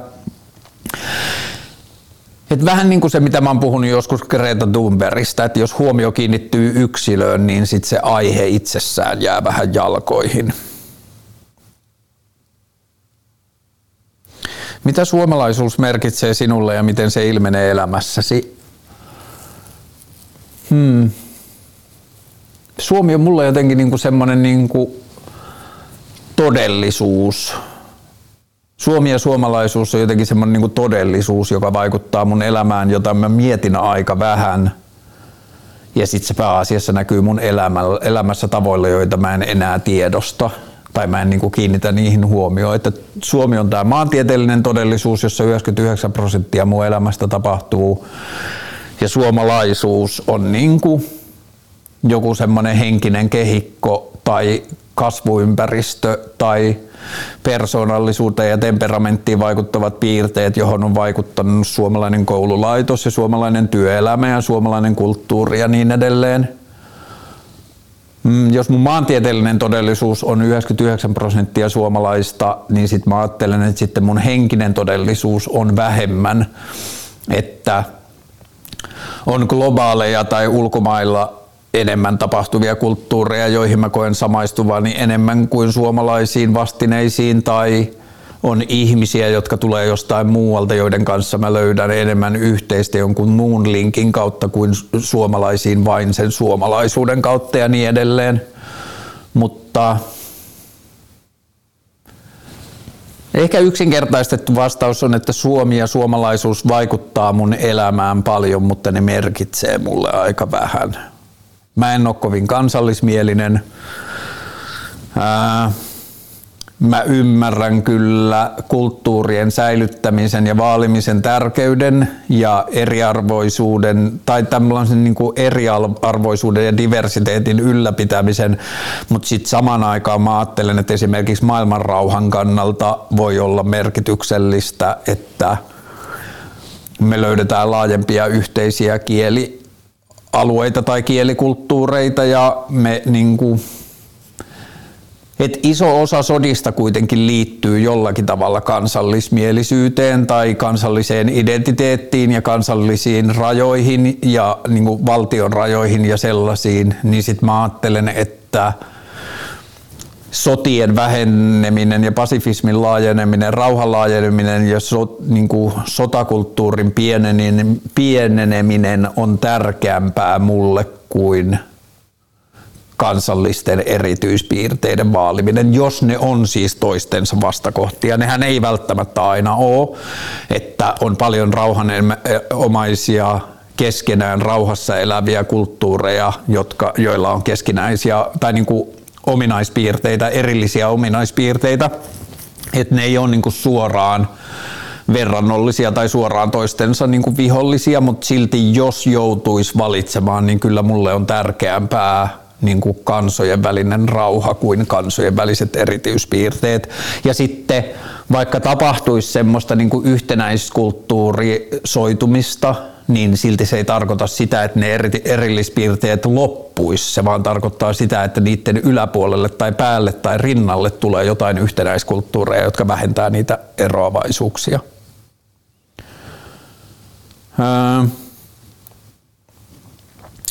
Puolueellinen päivärinta kysytään. Sehän on siis käsittääkseni puolueeton päivärinta vai mitenköhän se menee.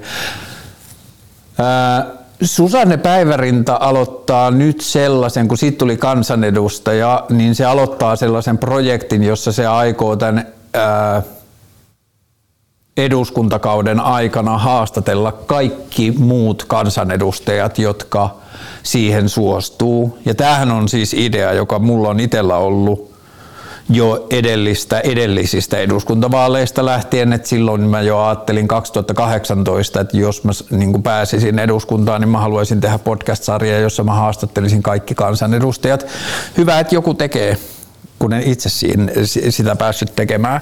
Mutta mä en ole päivärintaa vähän aikaa hirveästi kuunnellut, mutta mun täytyy antaa erityismainonta. Mä tulin siitä tosi hyvälle tuulelle, kun Timo Soini pitää nykyään Iltalehdessä podcastia ja Lee Anderson oli siellä vieraana ja mä pidin siitä tosi paljon, tulin siitä tosi hyvälle mielelle ja tämä on niin kuin mulle yleismaailmallinen ilmiö, että kun eri puolilta poliittista kenttää olevat ihmiset keskustelee ilman pyrkimystä konfliktiin, niin mä tuun siitä tosi hyvälle mielelle ja se Liin ja Timo Soinin keskustelu oli mun mielestä just tällainen, että ne niin kuin ymmärsi, molemmat on nähnyt tarpeeksi politiikkaa, tietääkseen, mikä siinä on vaikeaa ja mikä siinä on erilaista kuin mitä ulkopuolelta näyttää ja niin edelleen. Ja niillä oli tosi hyviä keskusteluja Gaasa-Israelista ja AY-liikkeestä ja siitä, miten vasemmisto on menettänyt duunareita ja niin edelleen. Sitä mä suosittelen, se oli musta tosi hyvä. Tämä nyt vähän meni ohi tästä puolueellisesta päivärinnasta, mutta mä en ole sitä puolueellista päivärintaa tai päivärintaa yleensä hirveästi seurannut, mutta Liin ja Timo Soinin keskustelu oli musta tosi hyvä.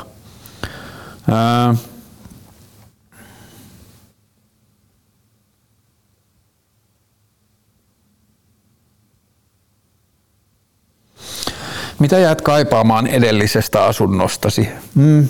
Kaverit on kysynyt, että onko niinku, tuliko ikävä tai oliko vaikea lähteä tai muuta. Niin ehkä mun temperamentti on vähän semmoinen, että mä innostun enemmän tulevasta, kun jäisin kaipaamaan edellistä. Mutta varsinkin nyt, niin musta tuntuu, että mä oon niin innoissaan tästä uudesta paikasta, että en mä oikein osaa kaipata, kaivata mitään siitä edellisestä.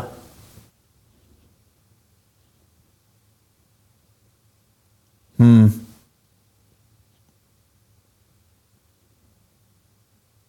Sanotaan nyt kun tämä on kesken ja se ei ollut, niin ehkä mä kaipaan siitä edellisestä asunnosta sitä, että se ei ollut kesken. Mutta toisaalta tämä prosessikin on ihan kivaa. Pelottaako luteet ja rotat? Ää, ei hirveästi. Nythän molempia on ollut Helsingissä liikkeellä ja Kalliossa jostain pikkuhousulaatikosta löytynyt rotanpoikasia ja muuta. A, me asutaan aika korkealla tässä talossa, missä me asutaan, että on aika korkea kerros, niin rotat ei ehkä, ne ehkä jää hengaamaan alempiin kerroksiin, jos ne tulee tänne. Mutta sitten anyway, en mä jotenkin osaa pelätä, vaikka täällä olisi luteita ja rottia, niin kyllä niistä pääsee eroon ja niiden äh, maailmassa on vakavampiakin asioita. En, ei pelota luteet eikä rotat. Presidentinvaalit. Mä en ole ihan hirveästi saanut itseäni innostumaan tai kiinnostumaan. Ehkä jos nyt pitäisi päättää, niin ekalla kierroksella mä äänestäisin varmaan liitä ja mikäli nykykallupit pitää paikkaansa, niin tokalla kierroksella sitten Pekka Haavistoa. Mutta joo, en mä saa synnytettyä itselleni kovin suurta tunnesidettä noihin presidentinvaaleihin. Vahvistusharha liittyen uskontoihin, onko erilaiset tapahtumat vain sattumaa? Mä ajattelen kyllä, että uskonnollinen maailmankuva ja siitä seuraavat tulkinnat maailmasta on tosi hyvä esimerkki siitä, että maailma näyttäytyy just sellaisena kuin sen haluaa nähdä. mä kävin viime vaalikierroksella, tai siis tämän vuoden keväällä, kun oli noita äh, vaalipaneeleja, niin sitten mä keskustelin siellä yhden kristillisdemokraatin kristillisdemokraattisen puolueen ehdokkaan kanssa ja sitten niin kuin tämän paneelin jälkeen me juteltiin Jumalasta ja uskosta ja Jeesuksesta ja muuta ja sitten se sanoi, että hänen on vaikea ymmärtää, että noinkin fiksun oloinen ihminen ei näe, miten selvää Jumalan olemassaolo on. Ja sille se oli niin kuin absoluuttista. Ja mä muistan sen rimpsun, niin kuin, en mä ehkä muista miten rimpsu menee, mutta mä muistan sen suunnille omasta rippu, rippikoulusta, kun siellä oli semmoinen, että miten, mistä tiedämme, tai niin kuin, että jotenkin, että mistä tiedämme Jumalan olemassaolon. Ja sitten siinä oli historian vaiheet ja luonto ja ympäristö ja niin kuin kansojen vaiheet ja siinä oli niin kuin tällaisia asioita, joista jokainen niin kuin todiste siitä, että Jumala on olemassa ja Jumala on hyvä, oli asioita, jotka vaan sanottiin, että ne on näin. Ja että kristitylle niin kuin se Jumalatodiste, niin kuin vaikka jotenkin biologisesti on se, että ei voisi tapahtua mitään tällaista ilman Jumalan vaikutusta. Ja sitten mun vaan ei ole mahdotonta kuvitella, että ei ole mahdotonta kuvitella, että niin tapahtuisi ilman Jumalan vaikutusta. Että evoluutio ja niin kuin biologia ja maailma ja luonto ja niin kuin tämä vaikuttaa mun mielestä niin ihmeelliseltä, että sille ei tunnu mikään olevan mahdotonta ja mun maailmankuva ei niin tarvi sitä Jumalaa siihen. Mutta että just tämä, että niin kuin sen tietyn uskonnollisuuden vahvistusharha on just se, että siinä on niin kuin päätetty presetit etukäteen tai totuudet etukäteen ja sen jälkeen varmistetaan ympäristöstä, että eikö se ole näin ja sitten poimitaan ne asiat, että joo mä rukoilin ja sitten tapahtui näin, Jumala on hyvä ja niin edelleen. Niin joo, kyllä mun maailmankuvassa erilaiset tapahtumat on sattumaa ja mä en näe tai kohtaa ihmeitä, joita maailma ei pystyisi mulle selittämään. Öö. Mietitkö, ah, hyvä, samaan teemaan. Mietitkö ikinä, mitä ihmisen tietoisuudelle sekä muistoille tapahtuu kuoleman jälkeen? Mun tämänhetkinen fiilis kuoleman jälkeisestä todellisuudesta on se, Mä katsoin joskus vuosia sitten, se on äh, mielenkiintoinen keskustelu mun mielestä joka tapauksessa. Äh, YouTubesta löytyy sellainen kuin How far is science in understanding consciousness? Se on mun mielestä se otsikko. Se on melkein varmaan kaksi, kaksi ja puoli tuntinen paneelikeskustelu, jossa on eri tiede, tieteentekijöitä tai eri tieteen ammattilaisia, jotka keskustelee tietoisuudesta ja heidän teorioistaan siitä ja siitä, että mitä tiede tietää tietoisuudesta ja niin edelleen, niin siinä yksi tieteen tekijä, en muista miltä alalta sanoo, että nyt kun me ei vielä tiedetä, mistä tietoisuus tulee, me ei pystytä osoittamaan sitä sormella, että meillä on hyviä veikkauksia, että se on joko aivosähköä tai se on fotoneita tai se on sitä, tätä tai tuota, että me ei voida sanoa vielä mitä se on, niin meidän täytyy vähän niin kuin pitää kaikki ulot, tai mahdollisuudet avoinna. Ja se on mun mielestä yksi sellainen asia, jota tiede tekee välillä liian vähän, että niissä asioissa, joissa me ei tiedetä, niin meidän pitäisi pitää se niin kuin pakka kokonaan levällään. Mutta sitten se sanoo, että kun me ei tiedetä, mistä tietoisuus tulee, niin meidän pitää, pitää tai niin meidän täytyy pitää mahdollisena esimerkiksi sitä ajatusta, että tietoisuus että on olemassa niin kuin yksi tällainen tietoisuus, josta sitten ihmiseen sen syntyessä laitetaan niin kuin sen yhden ihmisen kokoinen osuus sitä tietoisuutta. Ja sitten tämä keho tai tämä meidän luurankokärry, millä me tätä elämää eletään ja sen niin kuin aistit ja ää, kaikki tämä, että se tietoisuus on niinku se kokija täällä pohjalla ja sitten kaikki mitä meille tulee, mitä me nähdään, mitä me koetaan, mitä me tunnetaan, bla bla bla, niin se tietoisuus siellä pohjalla ottaa sitä vastaan ja sitten se tietoisuus muovautuu meidän elämän aikana niin tämän meidän yhden kokemuksen näköiseksi. Ja että kun ihminen kuolee, niin sitten se tietyllä tavalla se keho siitä ympäriltä poistuu, tai se maallinen, niin kuin tämä luurankokärry, ja sitten se tietoisuus palaa siihen kokonaistietoisuuteen tai siihen niin kuin tähän isoon tietoisuuteen. Ja tästä mun mielestä, mä ensin kuulin ton teorian aikoinaan, ja sitten myöhemmin mun kaveri selitti tänne, että henkilö sanana on hengelle sama kuin putkilo on putkelle.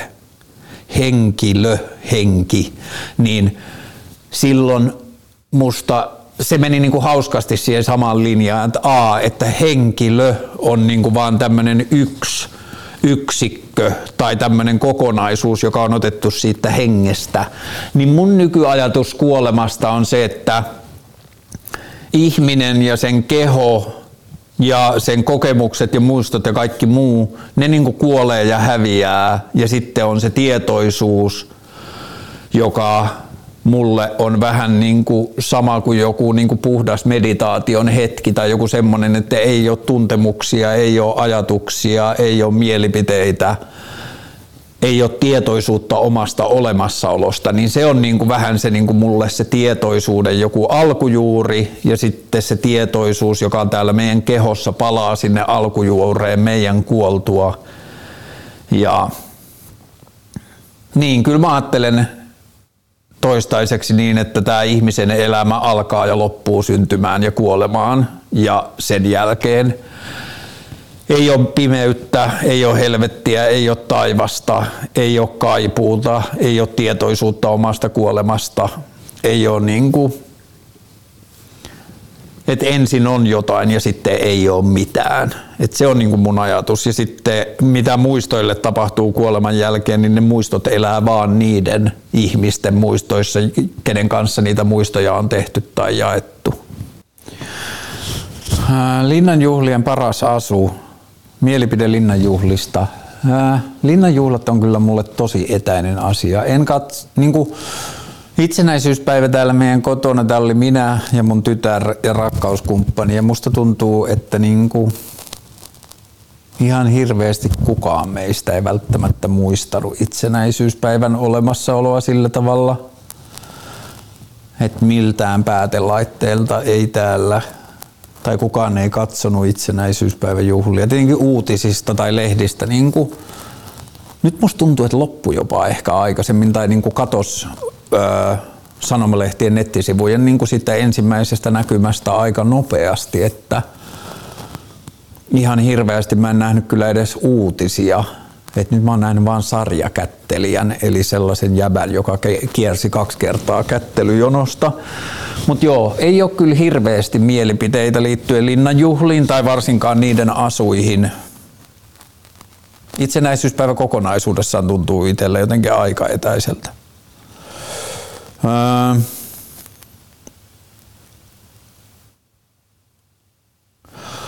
tunnen välillä nostalgiaa korona-aikoihin ja rajoituksiin. Maailman meno oli silloin hitaampaa. Mä en tiedä liittyykö tämä tähän, mutta pari viikkoa sitten mä tein keskusteluohjelman Instatilille ää, kysymyksen, nostalgisoitko välillä korona-aikaa. Ja mun mielestä, mä en tiedä, mun käsitys on, että nostalgia-sana sisältää niin kuin semmoista lämpöä tai kaipuuta tai semmoista niin kuin sympatiaa jotain mennyttä asiaa kohtaan, että se on niin kuin positiivinen suhde siihen asiaan.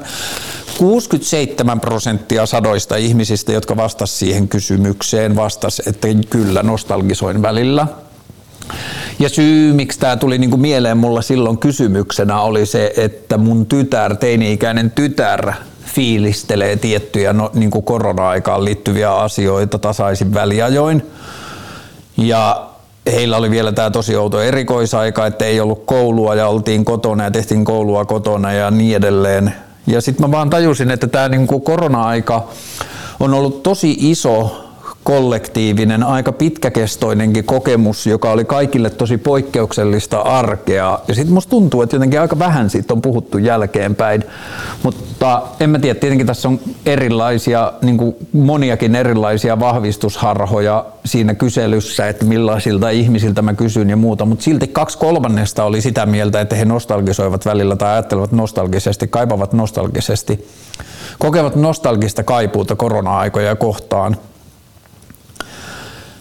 niin Mä en tiedä, osaanko mä sanottaa tätä tai kuinka paljon niin kuin mä osaan vielä sanoa tästä, mutta se on niin kuin kiinnostava ilmiö, että se oli valtava kollektiivinen muutos. Mihin kaikkeen se on vaikuttanut, mitä kaikkia jälkiä se on jättänyt ja sitten musta tuntuu, että siitä puhutaan aika vähän. Tai niin kuin, että se tietyllä tavalla, mulle ehkä ahdistavinta korona-ajassa oli maskit, tosi pieni asia, mutta mulle se oli melkein niin kuin ahdistavin asia siinä kokonaisuudessa. Mutta että mm, musta tuntuu, että me vähän niin kuin haluttiin unohtaa se kollektiivisesti aika nopeasti, että me vaan mentiin eteenpäin. Ja se on niin kuin massiivinen muutos. Se on niin kuin yksi viimeisen, jos se ota sotia huomioon, niin se on niin kuin viimeisten, viimeisen vuosisadan niin kuin isoimpia konkreettisia muutoksia, jotka on vaikuttanut ison osan maailman ihmisten arkeen yhtä aikaa ja aika niin kuin radikaalilla tavalla ja pitkäksi aikaa. Mutta joo, koronan nostalgia, uskaltaisin sanoa, it is a thing.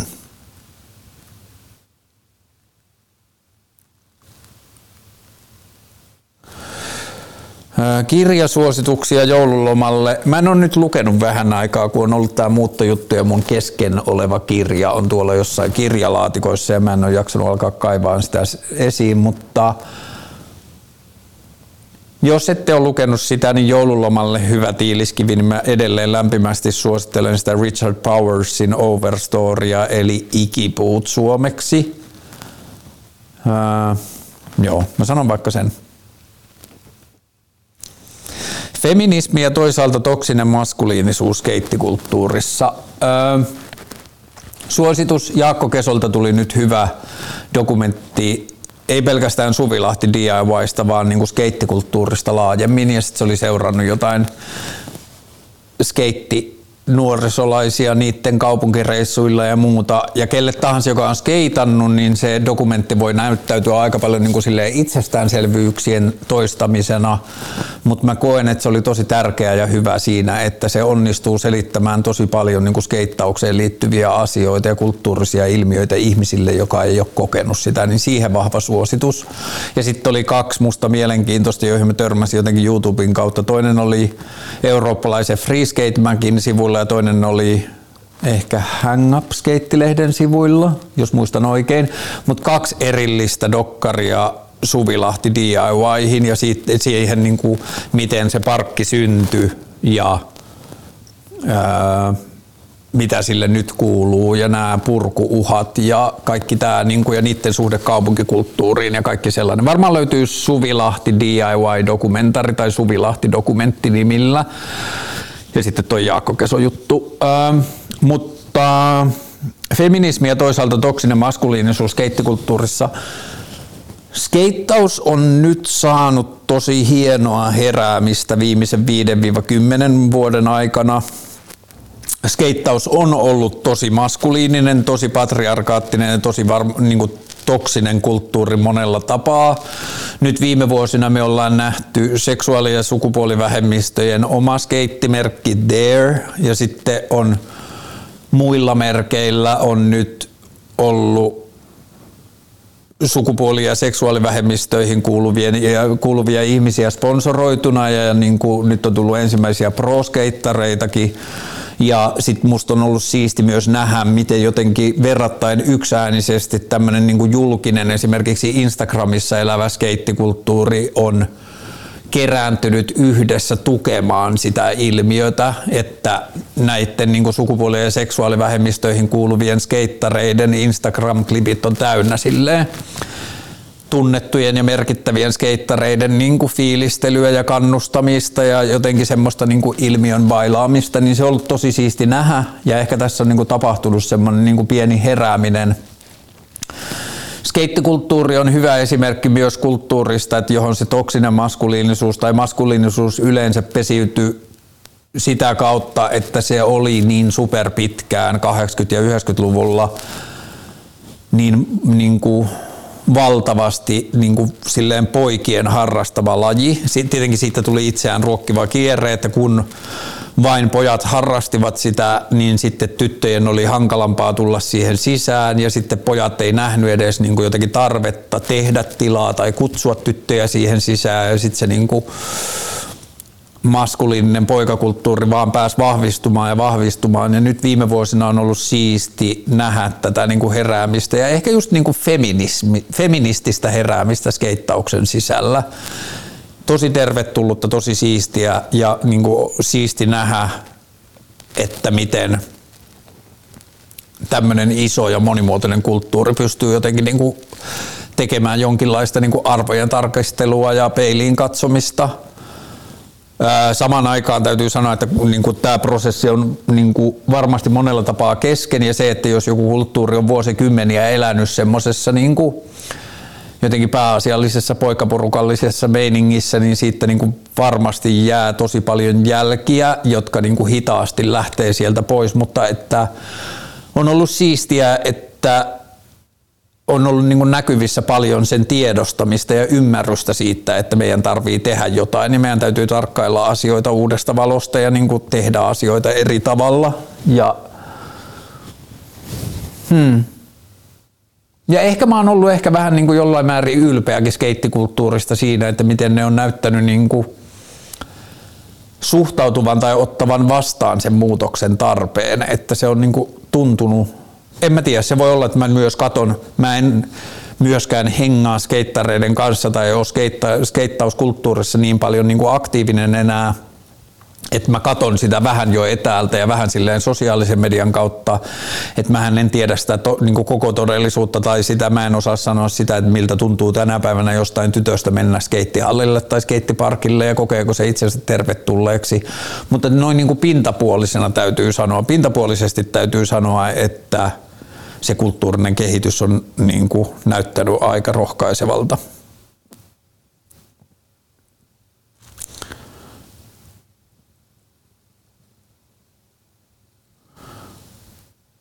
Onko kommunististen lippujen heiluttelu itsenäisyyspäivän mielenosoituksissa fresh?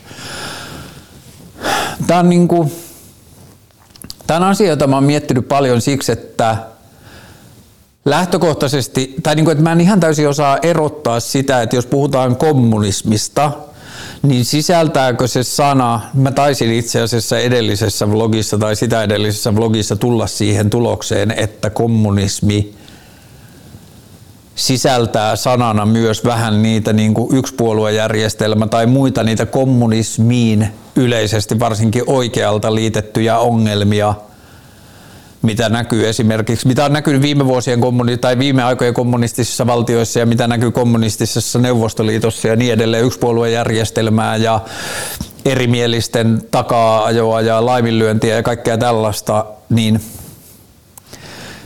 kun kommunismin ytimessä on kauniita ja kannatettavia ja ajettavia ajatuksia siitä, että yhteiskunta voisi hoitaa tiettyjä ihmisen peruselämän tarpeisiin tai toimeentulon tai y, niin kuin hengissä pysymisen tarpeisiin liittyviä asioita kollektiivisesti liittyen ruokaan ja majoitukseen ja lämpöön ja turvaan ja niin edelleen, niin kommunismissa ja Suomihan on monelta muulta näkökulmalta tai monesta muusta päin maailmaa katsottuna aika kommunistinen valtiokin.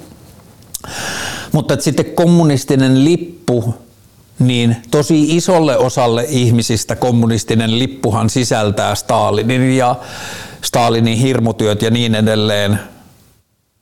Niin A, ensinnäkään mä itse henkilökohtaisesti en heiluttaisi kommunis, kommunistista lippua missään, vaikka on paljon kommunistisia ajatuksia, joita mä kannatan ja koen myös ajavani mutta osaanko mä viedä sitä niin pitkälle, että jos joku muu heiluttaa sitä, niin se olisi niin kuin epäfresh. Niin ehkä se kysymys tulee siihen, että jos kommunistinen lippu tai tämmöinen niin kuin visuaalinen tiivistymä, niin kuinka paljon kommunistinen lippu näyttäytyy sitten niin kuin jotenkin vaikka hakaristilipun sukulaisena siinä, että niiden molempien nimissä tehtiin paljon hirmutekoja. Natsi, niin hakaristilipun alle mun on hankala nähdä mitään positiivista tai mitään piirteitä, joita mä osaisin kannattaa, mutta kommunistisen lipun alta lä, niin kuin sen pohjalla oli ajatuksia, joita mä kannatan, mutta sitten ne tavat ja mihin se meni, niin on jotain, mitä mä en kannata. Hmm. Eikö mä nyt sanon varovasti, että se ei ole välttämättä niin fresh kommunististen lippujen heiluttaminen mielenosoituksista. Ainakaan se ei ole, nyt mä käytän tyhmää kieltä, mutta mä sanon sen silti, se ei ole brändillisesti järkevää. Että Mä en usko, että kommunistiset symbolit on parhaita työkaluja niin kuin niiden kauniimpien tai parhaimpien kommunististen ajatusten ajamiseen. Homobonus riipus kaulaan ja heti elämän ensimmäinen merkittävä palkankorotus. Sattumaako homobonuskoron ostanut ihminen kysyy. Ää, ei ole missään tapauksessa sattumaa. homobonuskorun pitäjiä seuraa pyhän homobonuksen siunaus ja sitten se tuottaa niille palkankorotuksia ja menestystä ja onnistumista työelämässä jne. Niin ei ole millään tavalla ää, sattumaa. Okei, nämä oli Instagram-kysymykset. Siirrymme anonyymin kysymyslaatikon kautta tulleisiin kysymyksiin. Mun pitää tarkistaa. Hetki. Joo, kyllä se löytyy tuolta. On yksi kysymys, jota kysyttiin monta kertaa Instagramin puolella, mutta sitten musta se oli jotenkin esitetty ehkä parhaiten täällä anoneimmissa kysymyksissä. Mä oon säästellyt tänne, niin joo, mun pitää vaan muistaa se. Ää, onko ok deittailla vaan, koska siitä tulee itselle hyväksytty olo, jos huomioi vastapuolen tunteet? Mä sanoisin niin, että jos huomioi vastapuolen tunteet ja on avoin omista tarkoitusperistään ja tarpeistaan, niin sitten on aika vähän mun mielestä asioita, mitkä parisuhteessa ei ole ok. Et jos tekee asioita niin, että toisella on mahdollisuus, että toinen ei elä harhassa kuvitelmiensa kanssa – ja parisuhteessa vallitsee avoin ja keskusteleva ilmapiiri ja asioita ei salata, niin sitten ihmisillä on kyllä aika laaja oikeus tehdä just sellaisia parisuhteita, kun ne kokee tarvitsevansa. Hmm. En tiedä ymmärsinkö kysymyksen oikein, mutta tämä niin tuon kysymyksen perusteella. Sitten kun mä tein tämän anonyymin kysymyslaatikon, niin sitten mua jännitti myös vähän, että tuleeko jotain niin kuin silleen, ei välttämättä mitenkään negatiivista paskaa, mutta tuleeko jotenkin silleen henkilökohtaisia tai jotenkin semmoisia asioita, joita ihmiset ei haluaisi tehdä omilla nimillään. Ja kun mä jännitin sitä etukäteen, niin lopputulos oli se, että hirveän vähän. Että 90 prosenttia näistä tai 95 prosenttia näistä kysymyksistä oli sellaisia, jotka olisi voinut tulla myös tavallisen Instagram-boksin kautta, mutta tämä seuraava kysymys oli ehkä vähän sitten sellainen, että joku on halunnut kysyä tämän, mutta ei olisi ehkä kysynyt sitä omalla naamalla ja se kysymys menee näin. Ollaan kavereita ja aina kun me nähdään, niin sä puhut vaan itsestäsi. Ootko saanut ikinä palautetta siitä, että tosi usein sä olet ainoa, joka on äänessä? Ää, aloitetaan tästä jälkimmäisestä kysymyksestä. Oletko saanut ikinä palautetta? Olen ja paljon, mutta siitä alkaa olla aikaa. Musta tuntuu, että mä oon parantunut tässä asiassa ihan tosi paljon mä en missään tapauksessa sano, että mä en koskaan tekisi niin tai mä en koskaan olisi sellainen, että joku asia kaappaa mut niin paljon, että mä puhun omista asioistani enkä tajua olla niin kuin, tai osaa tai niin kuin en osaa olla niin läsnä oleva siinä kuin mä oikeasti haluaisin, mutta mä koen, että mä oon parantunut tässä ihan hirveästi vuosien varrella ja mun rakkauskumppanilla oli hyvä jotenkin näkökulma siihen, joka ei millään tavalla perustele sitä tai tee millään tavalla sitä niin kuin jotenkin hyväksyttävämmäksi, mutta se antaa mulle vaan itselle työkaluja niin kuin parantaa itseäni ja toimintaa niin siinä vielä paremmin, kun se sanoi, että hänestä tuntuu välillä, kun hän seuraa jotain mun kohtaamisia muiden ihmisten kanssa, että kun hän kokee, että mä oon semmoinen vähän niin kuin kannattelija, että mä helposti lähden niin kuin jotenkin et mä en aina osaa olla semmoinen, niin kuin se sanoi, että yksi niin kuin esimerkiksi vanhemmuuteen liittyvä asia, mitä niin kuin hän oli oppinut jostain, on olla niin kuin tietyllä tavalla platform niille lapsen huolille tai lapsen asioille. Että jos lapsi puhuu asioista, niin olla vaan alusta, johon se lapsi saa laskea niitä asioita, että se ei tarkoita, että niitä pitää ratkaista tai niitä, niistä pitää alkaa huolehtimaan tai muuta, niin sitten tämmöinen niin platformina oleminen on mulle usein aika vaikeaa, että jos ihmiset tai mun ystävät puhuu niille, niiden niin kuin huolista tai jostain asioista mulle, niin mä helposti rupean niin kuin kannattelemaan niitä, joko tietoisesti tai tiedostamatta, ja sitten jollakin tavalla saatan alkaa myös ratkomaan, niin sitten mun ää, kumppani oli sitä mieltä, että joskus se havaitsee musta semmoista toimintaa tai niin käytösmallia, että mä vähän niin väistän niiden, ja se koki, että mä en tee sitä tietoisesti, että mä teen sitä vähän niin jotenkin silleen persoonan niin kuin jotain kehittymiskohteita suojellakseni, että mä vähän väistän niitä asioita ää, niin kuin just siitä kannattelunäkökulmasta, mutta tälle ihmiselle, joka tämän viesti on laittanut, joka laittaa, että ollaan kavereita ja aina kun me nähdään, niin sä puhut vaan itsestäsi. Olen superpahoillani, että jos ei jos, vaan olen superpahoillani, että sulle on tullut tällainen olo tai sulla on tällainen olo meidän seurasta.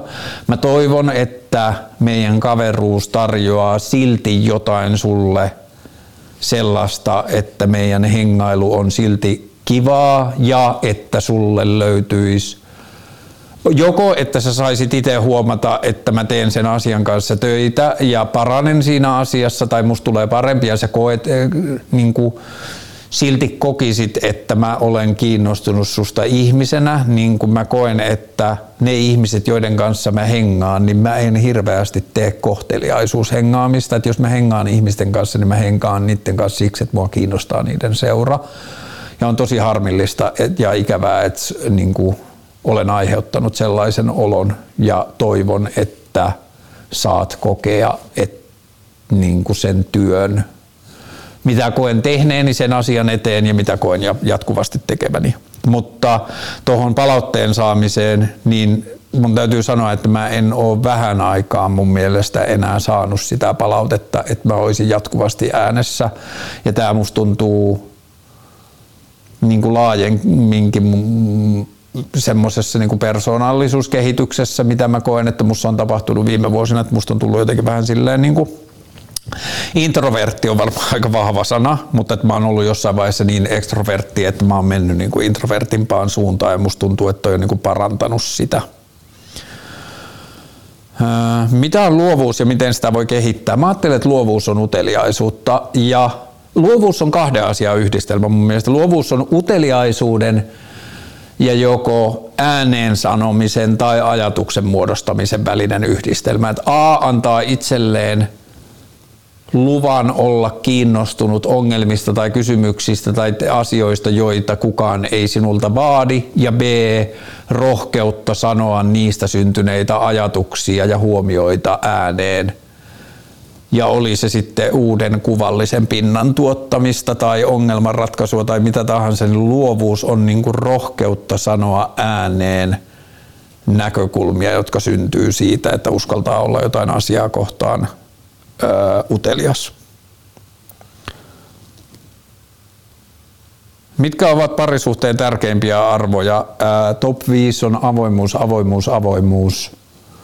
Ää, nähdyksi tulemisen tunne. Yhteisen kasvun kiinnostus.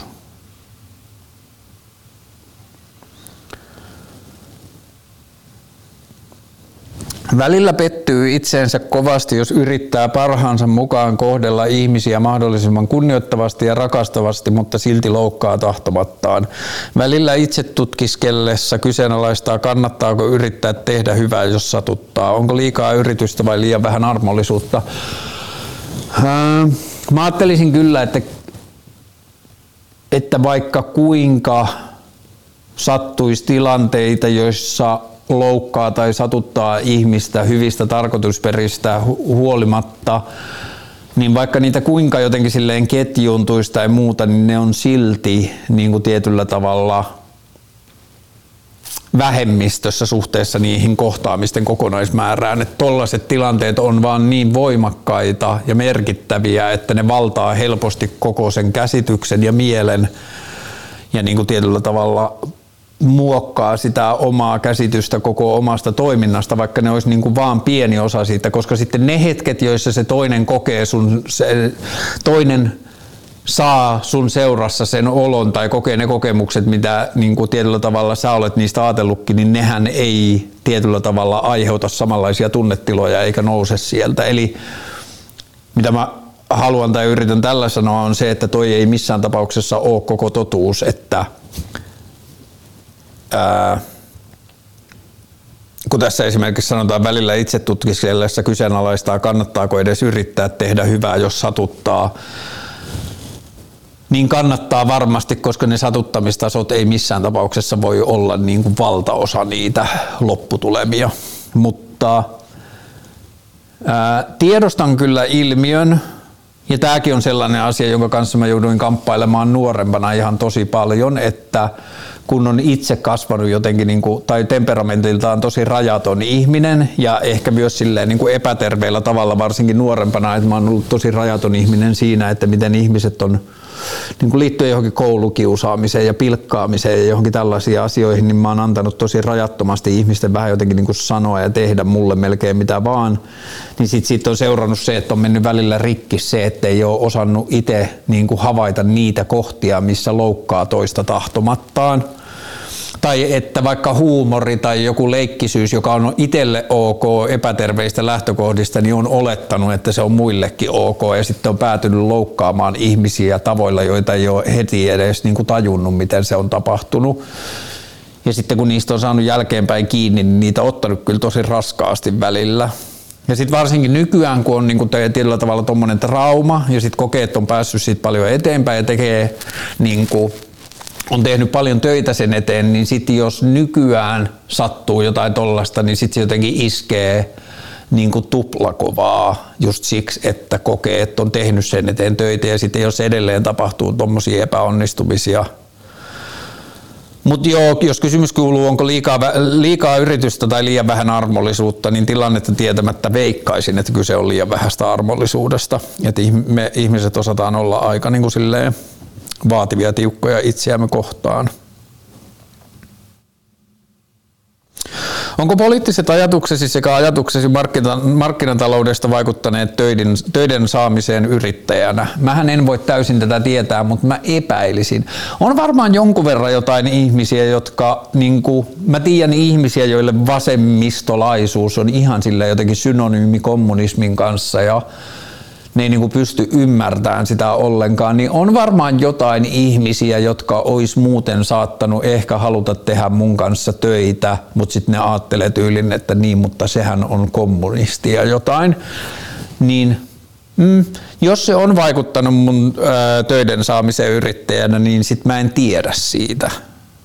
Et se on voinut vaikuttaa, mutta mä en tiedä siitä, koska sitten niitä yhteydenottoja ei vaan tuu ja semmoista yhteydenottoahan mä en osaa kaivata. Mutta ei ole koskaan niinku in the face, että ei ole koskaan ollut mitään semmoista niinku työpotentiaalia tai jotain semmoista työenergiaa, joka olisi jotenkin kaatunut siihen, että sille toiselle olisi ollut ongelma se. Öö, niin kuin joku mun poliittinen tausta tai poliittiset ajatukset.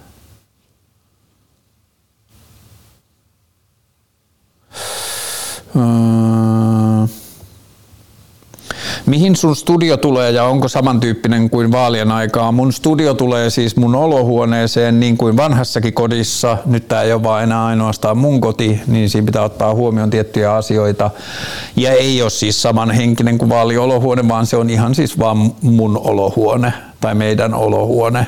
Ja sitten tässä takana ehkä kuvassa näkyy tällaisen, tällainen kaappi ja sitten siinä on alakaappi, niin mä saan sinne alakaappiin hyvin noin kaikki mun kamerat ja mikrofonit jemikseen ja mä en ole vielä rakentanut kertaakaan sitä studioa, koska tässä ei ole kaikkia huonekaluja, mitä sitä tarvii, mutta sitten mä kokeilen tämän ympäristön ja katson, miten tämä toimii parhaiten ja mä luulen, että tästä tulee tosi hyvä.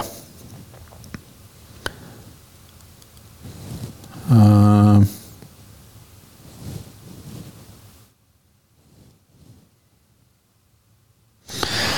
Jos hyväksytään tieteellinen näkemys siitä, että eläimet ovat tuntevia, tietoisia ja kärsimään kykeneviä olentoja ja että tällaisten olentojen hyväksikäyttö ja tappaminen ihmisen makunautinnon tai kulttuuristen tottumusten vuoksi on nykyolosuhteissa turhaa ja väärin, mikset ole vegaani. Tässä tehdään Mun käsittääkseni tässä tehdään aika pitkiä, tai sitten mä en ole nähnyt kaikkea, mutta tässä tehdään niin kuin aika pitkiä johtopäätöksiä, kun tässä sanotaan, että jos hyväksytään tieteellinen näkemys siitä, että eläimet ovat tuntevia, tietoisia ja kärsimään kykeneviä olentoja. Ensinnäkin toi tietoinen asia, me ei osata magneettikuvasta edes tällä hetkellä, me ei osata osoittaa, missä näkyy ihmisen tietoisuus, niin mä en ihan saa kiinni, että miten me voitaisiin tietää eläimen tietoisuudesta. Ja sitten mä ajattelen niin, että melkein kaikki eläimet on ollut täällä pidempään kuin ihminen. Tai jos ajatellaan vaikka jotain apinaeläimiä, jotka on ollut täällä miljoonia vuosia pidempään kuin ihminen, niin jos apinaeläin tietäisi olevansa olemassa ja silloin olisi eilinen ja huominen ja tietyllä tavalla se tietoisuus omasta olemassaolosta ja kaikki se, mitä me ajatellaan ihmisen tietoisuuteen liittyvän, niin mä ajattelen, että ne eläinkulttuurit olisi kehittyneet huomattavasti enemmän kuin mitä ne on kehittyneet. Varsinkin kun ottaa huomioon, että ne on ollut täällä moninkertaisesti enemmän kuin ihminen. Ja jos ajatellaan maailmaa ja täällä tapahtuvia niin kuin eläinyhteisöjä, niin ihminen on niin kuin aika laajalla kaulalla niin kuin selkeästi kehittynein yhteisö mehän ei voida tietenkään tietää jotain niin kuin valaslaumien salaisia kommunikaatioväyliä, mutta jos me ajatellaan vaan niin kuin ulkopuolelta nähtäviä asioita, niin ihminen on selkeästi kehittynein elukka niin kuin rakentamaan omaa ympäristöään tai ratkomaan omia ongelmiaan niin kuin koko yhteisöä hyödyttävällä tavalla ja niin edelleen. Ja sitten jos katsotaan eläinyhteisöjä, niin niiden sisäinen kulttuuri ja toiminta on ollut hyvin samanlaista niin pitkään kuin me ollaan niitä tutkittu, niin Mä en tiedä, onko tässä kysyjällä tietoa jostain tieteellisistä dokumenteista, johon mä en ole ikinä kohdannut, mutta mä haastaisin kyllä, että jos tässä sanotaan, että eläimet ovat tuntevia, tietoisia ja kärsimään kykeneviä, niin mä haastaisin tämän tietoisuusasian ja sitten mä myös haastaisin tuntevan ja kärsimään kykenevän, että miten nämä pystytään todentamaan, että kun me ei meillä ei ole kommunikaatiotapoja minkään eläimen kanssa toistaiseksi. Me ei pystytä lukemaan minkään eläimen ajatuksia. Me pystytään lukemaan reaktioita, me pystytään lukemaan kemikaalitasoja, me pystytään lukemaan aivoenergiakäyriä, me pystytään lukemaan erilaisten hormonien tai proteiinien erittymistä kehossa ja niin edelleen. Ja sitten me voidaan peilata niitä, mitä me tar- ne tarkoittaa ihmisen kehossa, mutta me ei voida tietää, onko se ollenkaan sama asia eläimessä kuin mikä se on ihmisessä. Et tähän liittyy tosi paljon mun mielestä se, mistä keskusteluohjelmassakin on usein puhuttu, tämä niin kuin kotieläinten inhimillistämiseen liittyvä asia, että me katsotaan kissoja ja koiria ja katsotaan, että no niin, nyt se loukkaantuu ja kato miten surullinen se on ja niin edelleen. Ja meillä ei ole mitään työkaluja tietää, että, että mun käsitys on, että toistaiseksi me ei nähdä eläinten toiminnassa mitään sellaista, joka ei menisi sellaisen niin kuin intuitiivisen reaktiivi, tai niin kuin reaktiivisen toiminnan piiriin, että eläin toimii, koira menee istumaan, kun sille tarpeeksi monta kertaa laitetaan käsi tiettyyn paikkaan ja käytetään tietynlaista ääntä ja annetaan sille palkinto siitä istumaan menosta – ja meillä ei ole mitään varmuutta siitä, että koira tietäisi, mikä ero edes seisomisella ja istumisella on. Se vaan niin kuin sen keho osaa vaan laittaa sitä eri asioihin, niin kuin asentoihin reaktioina erilaisiin juttuihin, että jos koiralla on kylmä, niin se käpertyy, koska se on tottunut siihen, että ää, kun sen keho on pienellä kääryleellä, niin sit se tuottaa tai niin säilyttää paremmin lämpöä ja niin edelleen. Että toistaiseksi me ei nähdä mun käsittääkseni eläinten toiminnassa mitään sellaista, joka ei olisi selitettävissä näillä tällaisilla niin reaktiivisilla asioilla. Ähm tässä siis hyväksyttiin tieteellinen näkemys siitä, että eläimet ovat tuntevia, tietoisia, kärsimään kykeneviä olentoja ja tällaisten olentojen hyväksikäyttö ja tappaminen ihmisten makunautinnon ja kulttuuristen tottumusten vuoksi on nykyolosuhteissa turhaa ja väärin. Mä en tiedä, oliko tämä jälkimmäinen osuus siis kysyjän oma vai oliko tämäkin tieteellinen näkemys, että mm, makunautinnon ja kulttuuristen tottumuksien vuoksi nykyolosuhteissa turhaa ja väärin. Ää, lihansyöntiin liittyy myös se näkemys, että lihansyöntiä hän ei harjoita tai muiden eläinlajien syömistä ei harjoita ainoastaan elä, ihmiset, vaan sitä harjoittaa myös muut eläimet ja sitten ihminen on harjoittanut sitä mahdollisesti jo ennen kuin se on ollut tietoinen. Ihminen, nyt palataan takaisin alkuperäiseen, että ihminen hän ainakin mun ajat, käsityksen mukaan ihminen on ainoa eläin, joka pystyy reflektoimaan itsensä tai niin kuin omaa ja kollektiivista toimintaansa. Että öö, ihmiselle syntyy tietynlaisia vastuita omasta toiminnastaan, jota ei voida muille eläimille laskea, että meillä on petoeläimiä, jotka tappaa silmittömästi muita pienempiä eläimiä, mutta mun käsityksen mukaan niillä niin kuin eläimillä ei ole edes työkaluja moraalisen pohdintaan siitä, että onko se oikein tai väärin, että se on vaan niiden niin kuin, tietyllä tavalla geneettinen luonne, että ne tekee mitä panteri tekee, mitä panteri tekee. Ää,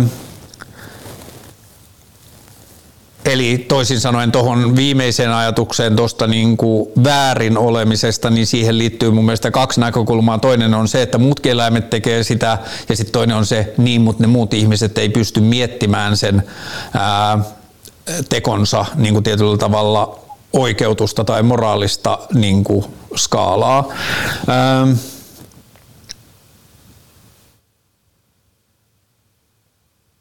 ennen kuin mä menen tähän henkilökohtaiseen, miksi mä en ole vegaani, niin mä menen siihen, että mitkä mun mielestä on sekä mun että yhteisön, tai pitäisi olla meidän niin kuin eläinteollisuuden tavoitteet ja pyrkimykset. Mä en ajattele itse eläinten syömistä itsenään vääränä, tai mä en ajattele, että se on moraalisesti väärin. Tästä esimerkkinä esimerkiksi vaikka ää, riista, tai niin kuin helpompina esimerkkinä vaikka riistaeläinten syöminen tai vaikka autojen alle jääneiden eläinten syöminen ja niin edelleen. Et mä en ajattele, että eläimen syöminen itsessään on väärin.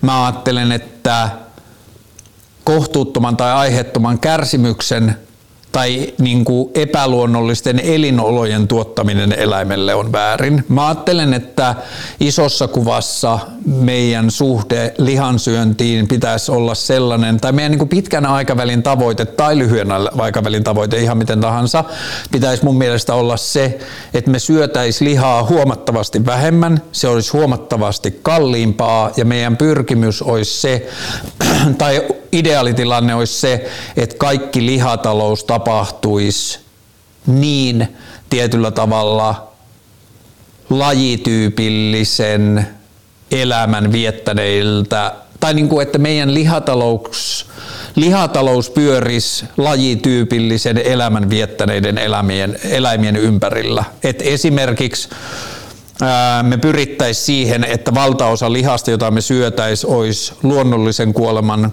kuolleita eläimiä ja että kun ne eläimet elää, niin niillä olisi mahdollisimman lajityypilliset elinolosuhteet. Mä ajattelen, että semmoinen niin selkein esimerkki siitä, miten me toimitaan tällä hetkellä väärin, on se, että meidän maatalous on kasvanut niin isoihin yksiköihin, että yksittäisiä eläimiä seurataan niin kuin sarakkeina Exceleissä. Että meillä on järjestelmät, jotka punnitsee niiden eläimien painot ja tietyllä tavalla seuraa niitä vaan tietyillä parametreilla, jotka tarkkailee vaan sitä, että onko ne valmiita syötäväksi. Niin tämä on niin tietyllä tavalla se ääripää, mihin me ollaan menty. Ja meillä on niin tosi paljon matkaa taaksepäin ja se, niin miten me kohdellaan eläimiä, on mun mielestä erinomainen esimerkki siitä, mitä kapitalismi ja markkinatalous ja voiton tavoittelu tekee mille tahansa järjestelmälle.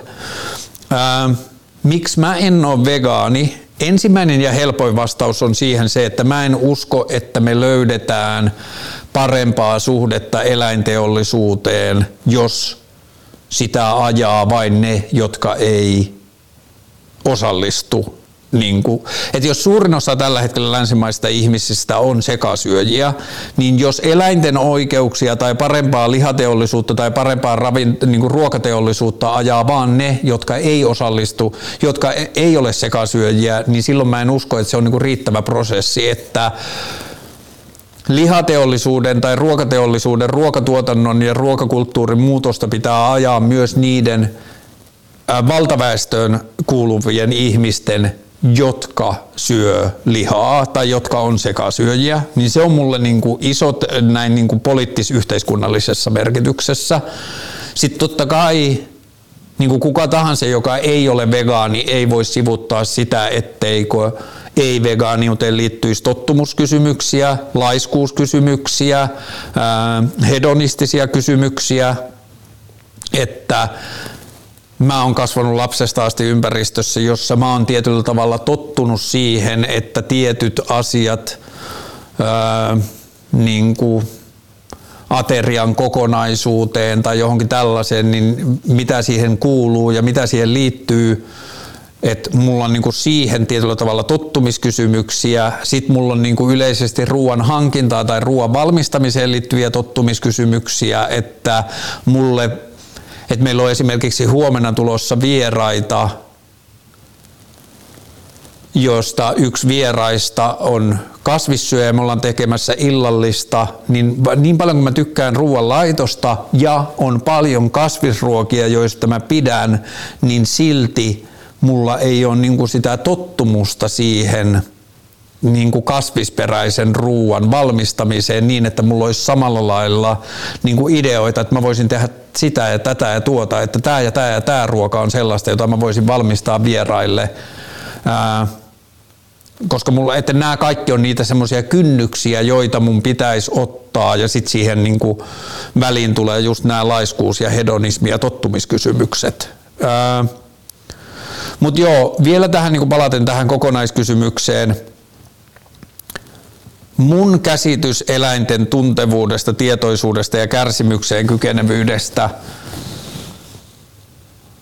kun mä ajattelen, että esimerkiksi ihmisen kärsimyksessä, jos sanotaan vaikka jostain kivun tuntemuksesta, niin siitä iso osa sen pelkän fyysisen kokemuksen lisäksi on se tietoinen ulottuvuus siitä, että niin kuin siitä tulee tietyllä tavalla fyysisestä kivusta tulee myös eksistentiaalinen kipu, ja siihen liittyy paljon sitä. Hmm.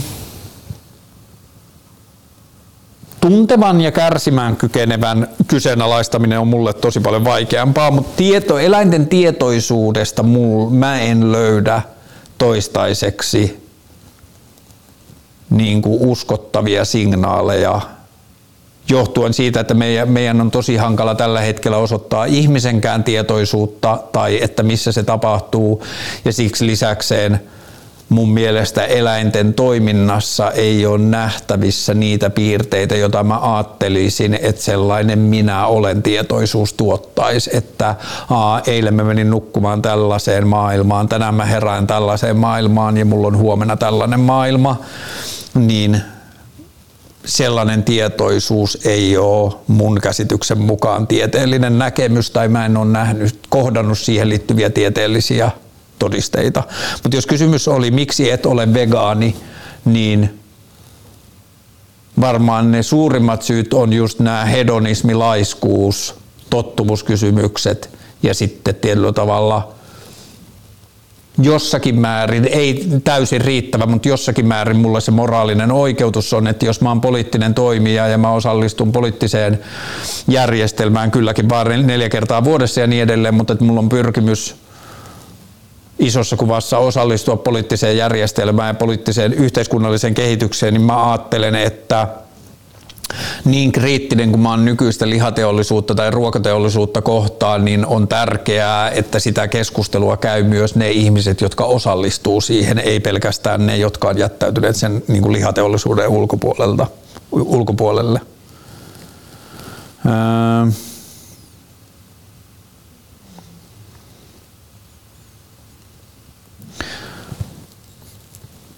Okei, tämä on se yksi kysymys, jota oli kysytty eri tavoilla muuallakin, mutta sitten mä muistin, että täällä oli ehkä tämä paras muoto tästä. Mitä mieltä siitä, että meillä äärioikeisto marssii ja pitää puheita samalla kun poliisi kieltää antifasistisen mielenosoituksen? Ää, itsenäisyyspäivänähän siis oli tilanne, että about samat ihmiset, jotka on pitänyt öö, eri vuosina vaihtelevan avoimen rasistisia ja kansal, niin kuin vaihtelevan avoimen äärioikeistolaisia mielenosoituksia.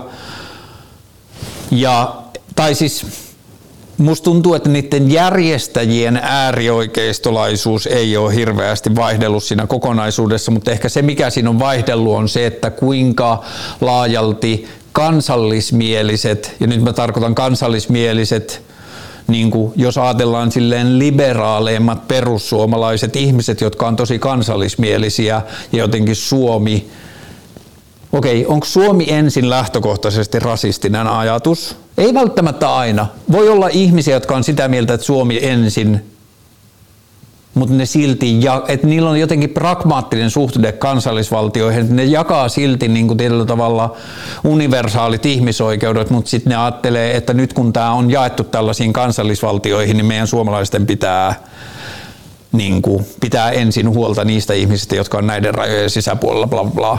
Mutta okei, okay. niin kuin, tälleen vasemmistolais-liberaalista näkökulmasta, mitä mä koen edustavani, niin oikeistolaisia tai äärioikeistolaisia ajatuksia omavat ihmiset on kokoontunut itsenäisyyspäivinä viime vuosina tiettyjen symbolien ja ajatusten alle, jonka laajuus on vaihdellut. Se, mitä mä ehkä yritän tässä sanoa, että se laajuus on vaihdellut, että onko se ollut täysin niin kuin avoimen rasistista toimintaa vai onko se ollut kansallismielistä toimintaa, jonka alle on liittynyt täysin rasistista ja avoimen rasistista toimintaa sekä niin kuin vaan jotenkin semmoista nurkkapatriottista, ei välttämättä niin rasistista, mutta tämmöistä kansallismielistä toimintaa. Joka tapauksessa tällaiset toimijat oli tänä vuonna taas ö, pyytäneet mielenosoituslupaa Suomi herään nimiseen mielenosoitukseen. Tai mä en tiedä, onko se luvan pyytämistä vai onko se mielenosoitusilmoituksen tekemistä. Ja ne oli ilmoittanut, että ne lähtee tiettyyn kellon aikaan Töölön torilta. Ja sen enempiä yksityiskohtia tietämättä siihen ei ole kuitenkaan ollut yhteiskunnalla keinoja kieltää sen pitämistä. Öö, yhteiskuntahan on viime vuosina kieltänyt tiettyjä ryhmiä ja tiettyjä niin kuin toimia sekä rikollisryhmiä, mutta sitten äärioikeistolaisia tai avoimen rasistisia tai natsistisia ryhmiä, niin yhteiskunta on niin kuin lakiteknisesti kieltänyt niitä symboleja ja niitä niin kuin tietyllä tavalla järjestöjä niin jostain syystä, vaikka tässä käsittääkseni on ollut aika paljon samoja ihmisiä, mitä on ollut jopa niissä kielletyissä järjestöissä, niin jostain syystä yhteiskunnalla ei ole ollut työkaluja kieltää tätä. Ja sitten kun tästä on tullut tieto, että tällainen mielenosoitus pidetään, niin on tullut, syntynyt vastamielenosoitus, joka joko Mä en ole nyt varma, oliko niin, että ne ei edes hakeneet sille mielenosoitukselle lupaa vai että ne ei saaneet sille mielenosoitukselle lupaa, koska yhteiskunta koki, että se on liian suuri riski laittaa näin kaksi niin kuin isoa ihmisryhmää, joilla on näin poikkeavat näkemykset ja selkeästi nähtävää vihamielisyyttä toisiaan kohtaan, niin ää, että on liian niin kuin tietyllä tavalla riskaapelia laittaa näitä samaan paikkaan samaan aikaan, niin mun käsittääkseni poliisi ei kieltänyt antifasistista mielenosoitusta. Poliisi pyysi niitä siirtymään toiseen paikkaan, koska siinä samalla paikalla, missä antifasistista mielenosoitusta pidettiin, oli alkamassa toinen syystä tai toisesta laillinen mielenosoitus ja näiden kahden mielenosoituksen välille oltiin nä, nä, nä, niin kuin näiden välillä oltiin näkemässä konfliktin ja eskalaation riski. Ja ää, tässä on niin mun mielestä kaksi kysymystä. Mitä mieltä siitä, että meillä äärioikeusto marssia pitää, pitää puheita ja sitten toinen samalla kun poliisi kieltää antifasistisen mielenosoituksen. Mitä mieltä siitä, että meillä äärioikeusto marssia pitää puheita? Tämä varmaan menee jossain määrin ää, sananvapauden piiriin, tai sananvapaus on varmaan se syy, miksi meillä äärioikeisto marssii ja pitää puheita. Joissakin kohdissa yhteiskunta on löytänyt ne tavat, millä ne on pystynyt toteamaan, että sananvapaus ei ole riittävä syy tiettyjen asenteiden, aatteiden ja arvojen esittämiseen, ja sitten se on kieltänyt sitä toimintaa, mutta jostain syystä tässä tapauksessa ne parametrit ei ole täyttyneet ja sitä ei ole pystytty tekemään. Ja sitten samalla kun poliisi kieltää antifasistisen mielenosoituksen, niin musta tässä on nyt laitettu tietyllä tavalla kaksi toisiinsa ää, liittymätöntä asiaa yhdeksi kokonaisuudeksi, että tämä on niin yksinkertaistettu totuus sanoa, että poliisi sallii rasistisen mielenosoituksen, poliisi kieltää antirasistisen mielenosoituksen. Toinen tapa sanoa tämä sama asia on, että poliisi sallii sananvapauden puitteissa rasistisia piirteitä tai sanotaan vaikka rasistisen mielenosoituksen koska se ei ole löytänyt siihen keinoja kieltää sitä sananvapauden ollessa niin laajaa. Ja sitten yleisen turvallisuuden tai järjestyksen vuoksi poliisi on kieltänyt antifasistista mielenosoitusta kokoontumasta siinä paikassa siihen aikaan. Et poliisi ei ole kieltänyt antifasistista mielenosoitusta, vaan ne on kieltänyt siltä antifasistiselta mielenosoitukselta sen ajan ja paikan. Et Mun ajatus on, että tämän takana on paljon suurempia ja monimutkaisempia ongelmia. Miksi meillä on rasistista tai äärioikeistolaista toimintaa? Mitä me voidaan tehdä sille? Mikä synnyttää ihmisissä tarvetta esittää ihmisarvoa alentavaa, vihamielistä, heikompia asema, heikommassa asemassa olevia ihmistä sortavaa, niin kuin ajattelua ja politiikkaa ja mielipiteitä ja mitä me voidaan tehdä sille ja mitä me voidaan tehdä sille niissä puitteissa, että me voidaan silti pitää kiinni sananvapauden periaatteista. Et mä ajattelen, että sananvapauksien yksi tärkeä periaate on se, että jos me estetään ihmisiä tai niin kuin on asioita, joita meidän pitää kieltää jopa sanomasta. Siinä mukana pitää kulkea vaan se ajatus siitä, että kun me kielletään jotain ilmiöitä tai ajatuksia tulemasta esiin tai niiden esittäminen, niin me aina otetaan se riski siitä, että se eskaloituu tai se radikalisoituu tai se vahvistuu meiltä niin katseilta piilossa – niin sen takia mä ajattelen, että sananvapauteen liittyy tosi merkittäviä ulottuvuuksia, joita pitää suojella. Ja sitten sananvapauteen liittyy myös se, että sananvapauksia täytyy suojella aika laajasti myös siksi, että jos me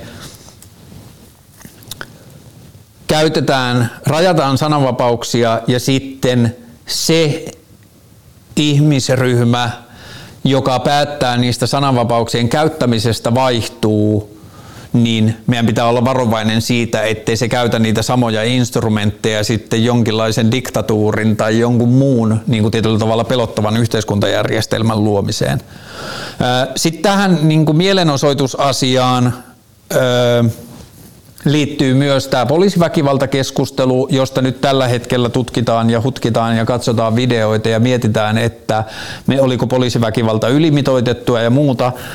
Ensimmäinen ajatus musta siihen liittyen on, että vaikka poliisi on käyttänyt pitkään esimerkiksi jalkapallokannattajien tai huligaanijoukkojen erossa pitämiseen hevosia, ja välillä myös mielenosoituksissa, niin ensimmäinen kysymys on, että onko hevonen oikeasti hyvä nyt lainausmerkeissä työkalu siihen käyttöön, että hevonen on tuhansien kilojen tai satojen ja tuhansien kilojen painoinen e- eläin, joka on eläin, joka toiminta on välillä arvaamatonta ja se ei ole niin sataprosenttisesti ihmisen hallussa. Että onko tämä niin kuin, onko se turvallisuuden kannalta järkevä työväline poliisille käyttää tällaisissa tilanteissa. Öö, Tuossa niin kyseisessä tilanteessa siellä Töölöntorilla täytyy ottaa huomioon myös se, että poliisi on tavalla tai toisella, onko ne sitten hoitanut se hyvin tai ei, mutta poliisi on yrittänyt estää sen konfliktin, minkä potentiaali siinä on ollut ilmassa, että jos tänne tulee niin kohta nämä Suomi herää mielenosoittajat, joilla nyt syystä tai toisesta on lupa siihen, ja täällä on nyt antifasistisia mielenosoituksia tai ihmisoikeuksia puolustavia mielenosoittajia, joiden toiminnassa selkeästi näkyy vihamielisyys tätä toista mielenosoitusta kohtaan, niin täytyy ymmärtää niin kuin se, että siinä on niin kuin poliisiylijohdolta tai kuka tahansa tätä tilannetta onkaan yrittänyt pitää hallussa, niin siinä on ollut aika kova paine ja siinä on niin kuin ehkä alkanut jo niin kuin panikki nousta siinä, että tämä tilanne pitää ratkaista, että näitä kahta ihmisryhmää ei voida laittaa samalle torille, että siitä me ei voida tietää, mitä siitä seuraa, että se on niin kuin ihan yleisen turvallisuuden suojelemiseen liittyvä asia, niin sitten kun tulee tällaista painetta tai jopa paniikkia sieltä korkealta, niin sitten kun se menee monta polvetta niin kuin jostain poliisiylijohtajalta, kenttäjohtajalta, kenttäjohtajalta, jollekin osastojohtajalta ja osastojohtajalta yksittäiselle poliisimiehelle, niin se paine, kun se valuu alaspäin, niin se myös intensifioituu siinä välillä. Ja sitten kun ajatellaan, että siellä poliisin eturintamassa on, sanotaan vaikka mä en tiedä paljon siellä on ollut, mutta 100 tai 200 yksittäistä poliisia siihen joukkoon, öö, osuu kovin erilaisella temperamentilla varustettuja poliiseja ja erilaisia niin kuin yksilöitä. Niiden joukossa voi olla niin kuin myös äärioikeistolaisia ajatuksia kannattavia poliiseja, jotka suhtautuu viha, vihamielisesti antivasistiseen tai vasemmistolaiseen ajatteluun ja ne voi käyttää sitä tilannetta hyväksi, niin kuin käyttää excessive tai niin kuin ylimääräistä tai liioteltua voimaa sen tilanteen purkamisessa. Silti on mun mielestä liian pitkälle viety johtopäätös, että poliisi on natsi, joka puolustaa natsien oikeuksia mielenosoitukseen hakkaamalla vasemmistolaisia.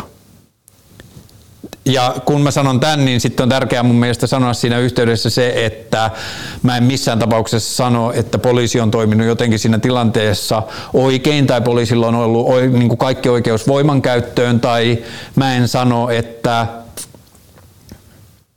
Mm, sananvapaus tekee tämän sanomisen vähän niin kuin vaikeaksi, mutta mä en kuitenkaan sano, että rasisteilla tai natseilla olisi joku pyhä oikeus pitää mielenosoituksiaan. Se niin kuin menee vaan hähmäiseksi se ajatus sen ympärillä, kun mä en ole ihan varma niistä keinoista, miten se estetään, mutta aikaisemmin tietyissä asioissa siihen on löydetty keinoja, joko näiden järjestävien tahojen purkamiseen tai niiden toiminnan kieltämiseen tai jotain. Mutta että Musta on ikävää, että natsit marssii kaduilla. Musta on ikävää, että että antifasistisella tai ihmisoikeuksia puolustavalla toiminnalla ei ole rajattomia mahdollisuuksia sen niin kuin tietyllä tavalla toiminnan ää, kritisoimiseen tai jopa häpäisemiseen tai sen niin kuin virheellisyyksien osoittamiseen.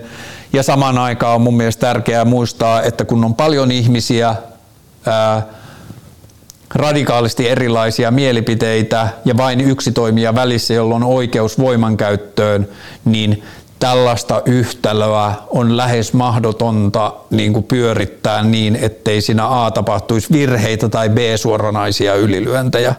Ja musta tässä, niin kuin tässä suomalaisen oikeusvaltion periaatteet tuntuu toteutuvan sillä tavalla aika hyvin, että nyt on asetettu instrumentteja, jotka tutkii sitä toimintaa, että miten se on mennyt ja toivottavasti myös, että miten se voidaan tehdä paremmin jatkossa.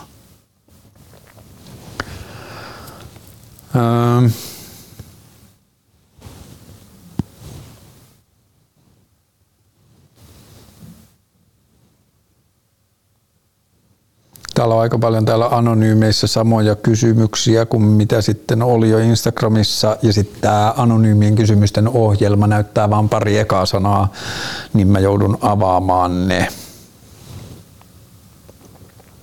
Okei, sinä aikana kun vlog, edellinen vlogi on tehty, niin siinä välissä itse asiassa Israelin ja Palestiinan konflikti tai Palestiinan ja Israelin konflikti on varmaan räjähtänyt about kokonaan siinä välissä, että edellisessä vlogissa mä en ole varma käsittelinkö mä aihetta ollenkaan, että mä en tiedä oliko se vielä edes käynnistynyt silloin. Öö, mä en tiedä, onko Palestina-Israel-asiasta on tässä blogien välissä puhuttu niin paljon ja niin monessa paikkaa, että mä en tiedä, onko jotain sellaista, niin kuin, ehkä yksi, mä en tiedä, onko tämä niin kuin hassu ajatus, mutta yksi, mitä mä oon ajatellut tosi paljon, on se, että jos Israelia on niin kuin vuosikymmeniä pidetty niin kuin maailman johtavana sotateollisuuden kehittäjänä, että se on niin kuin yksi Yhdysvaltain sota teollisuuden tärkeistä yhteistyökumppaneista. Siellä käytetään valtavia määriä rahaa sotateollisuuden kehittämiseen. Jopa Suomi nyt ihan viime aikoinakin ostaa sieltä sotateollisuutta tai sotateknologiaa, kun ajatellaan, että ne on niin hyviä siinä. Niin sitten jos ajatellaan, että on tämmöinen niin ryhmä kuin Hamas, ja sitten ne tekee hyökkäyksen israelilaiselle festivaalille ja 1400 siviiliä kuolee, tai 1200, mitä se olikaan. Ja sitten okei, ajatellaan, että jollakin moraalisella oikeutuksella tämmöinen valtio, jota kohtaan hyökätään, niin sillä on oikeus jollakin tavalla pyrkiä estämään niin kuin uusien vastaavien hyökkäyksien. Ja ajatellaan, että tämä on se kehikko, millä Israel sitten hyökkää takaisin kohti Hamasia. Ja sitten ajatellaan, että Israel on maa, jolla on maailman kehittyneintä sotateknologiaa ja ne on maailman johtava sotateknologian kehittäjä. Niin miten vitussa ne voi olla niin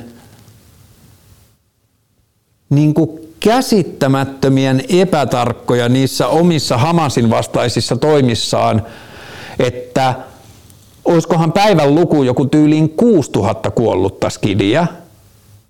Voi olla, että mä oon tässä ihan väärässä, että se on niin kuin huomattavasti isompi vielä, mutta että se on tuhansia kuolleita lapsia, kymmeniä ja kymmeniä tuhansia kuolleita siviilejä, ihan vitusti tuhottuja niin kuin ihmisten koteja, sairaaloita, kouluja, yleisinfraa. Ja niin kuin tätä mä ihmettelen, tätä hiljaisuutta, mikä liittyy tähän esimerkiksi suomalaisessa niin kuin tämän hetken hallituksen niin kuin keskustelussa, että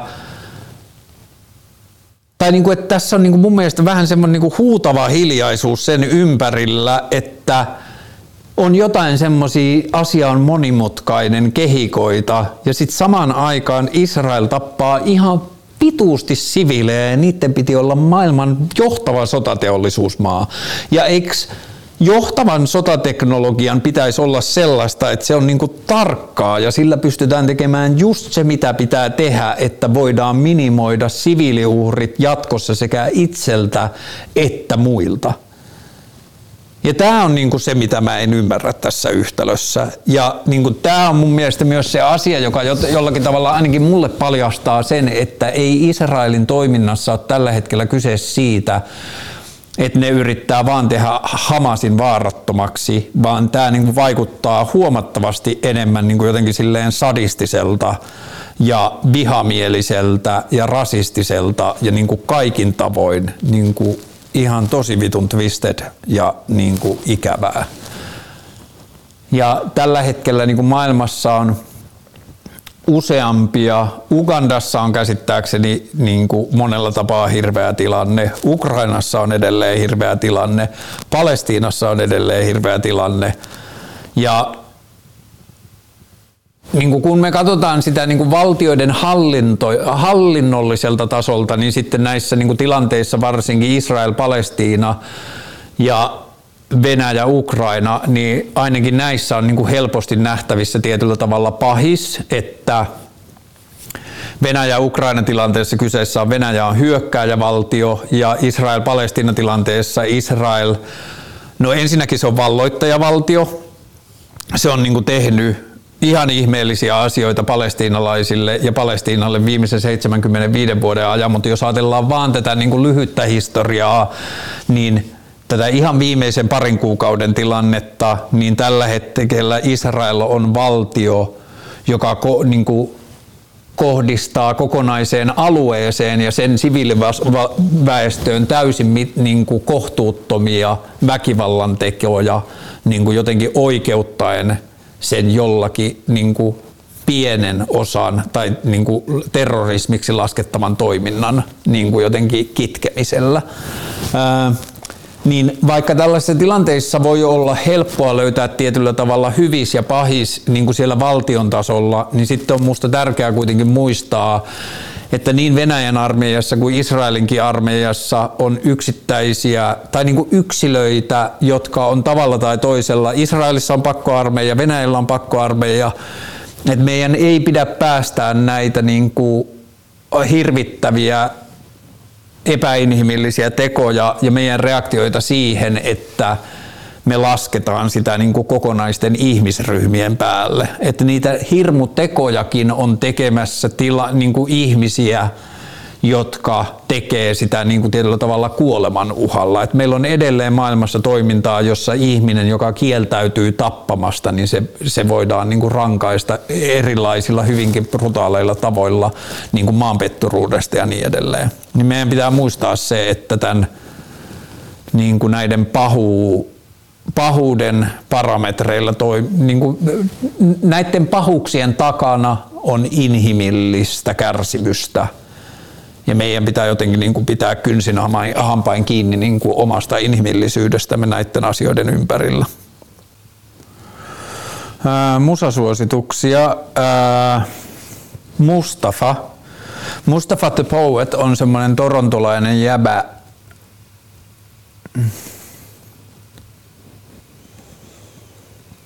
Mun on hankala edes kuvailla. Kattokaa sen musavideoita. Se on niinku,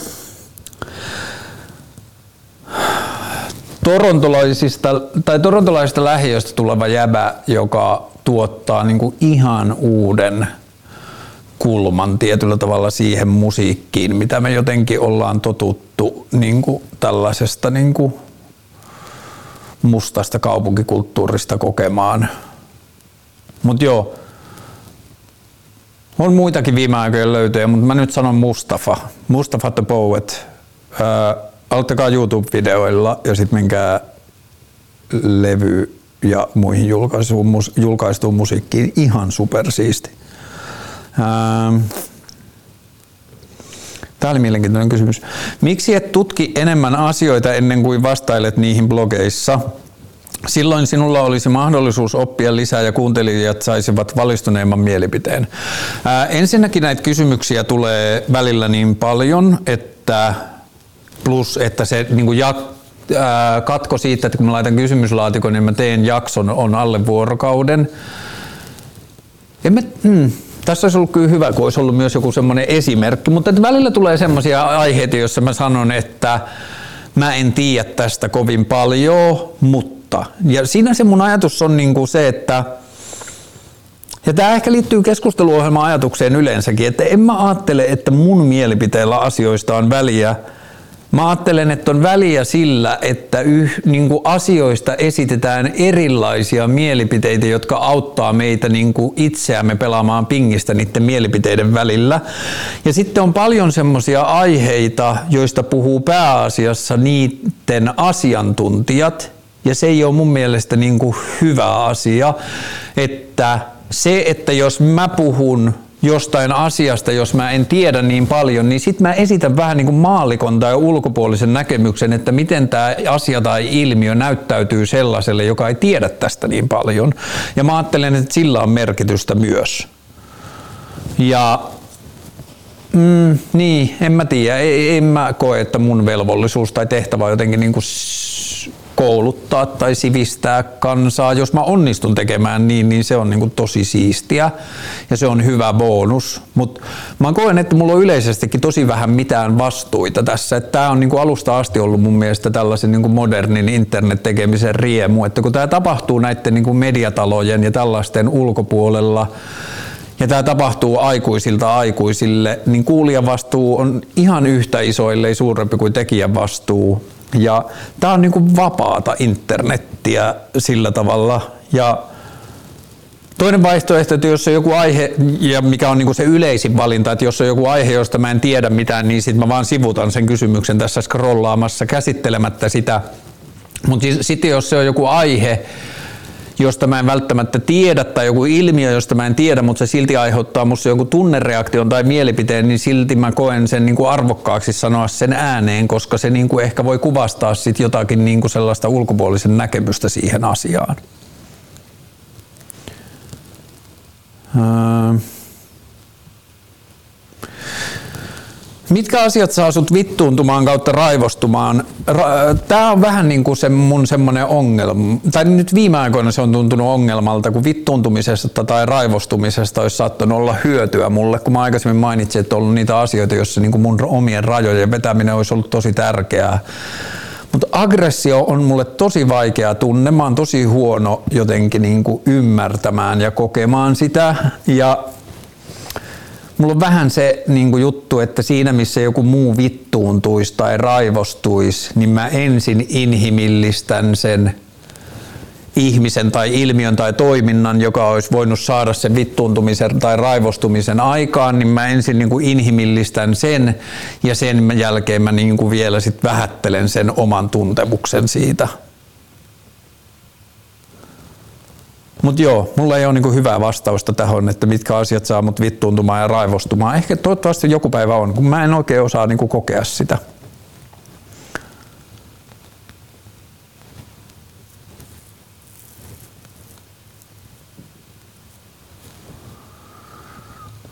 Hmm, otetaan vielä tuolta.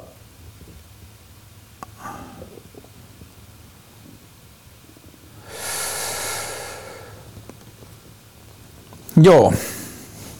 Mä luulen, että tämä on, saattaa olla keskusteluohjelman näistä niinku tavallisista vlogeista pisin. Kannabisvlogi on pidempi, pidempi mutta se on niinku tämmöinen aihevlogi, mutta tällaista perusvlogeista tämä, mä luulen, että tämä on varmaan pisin.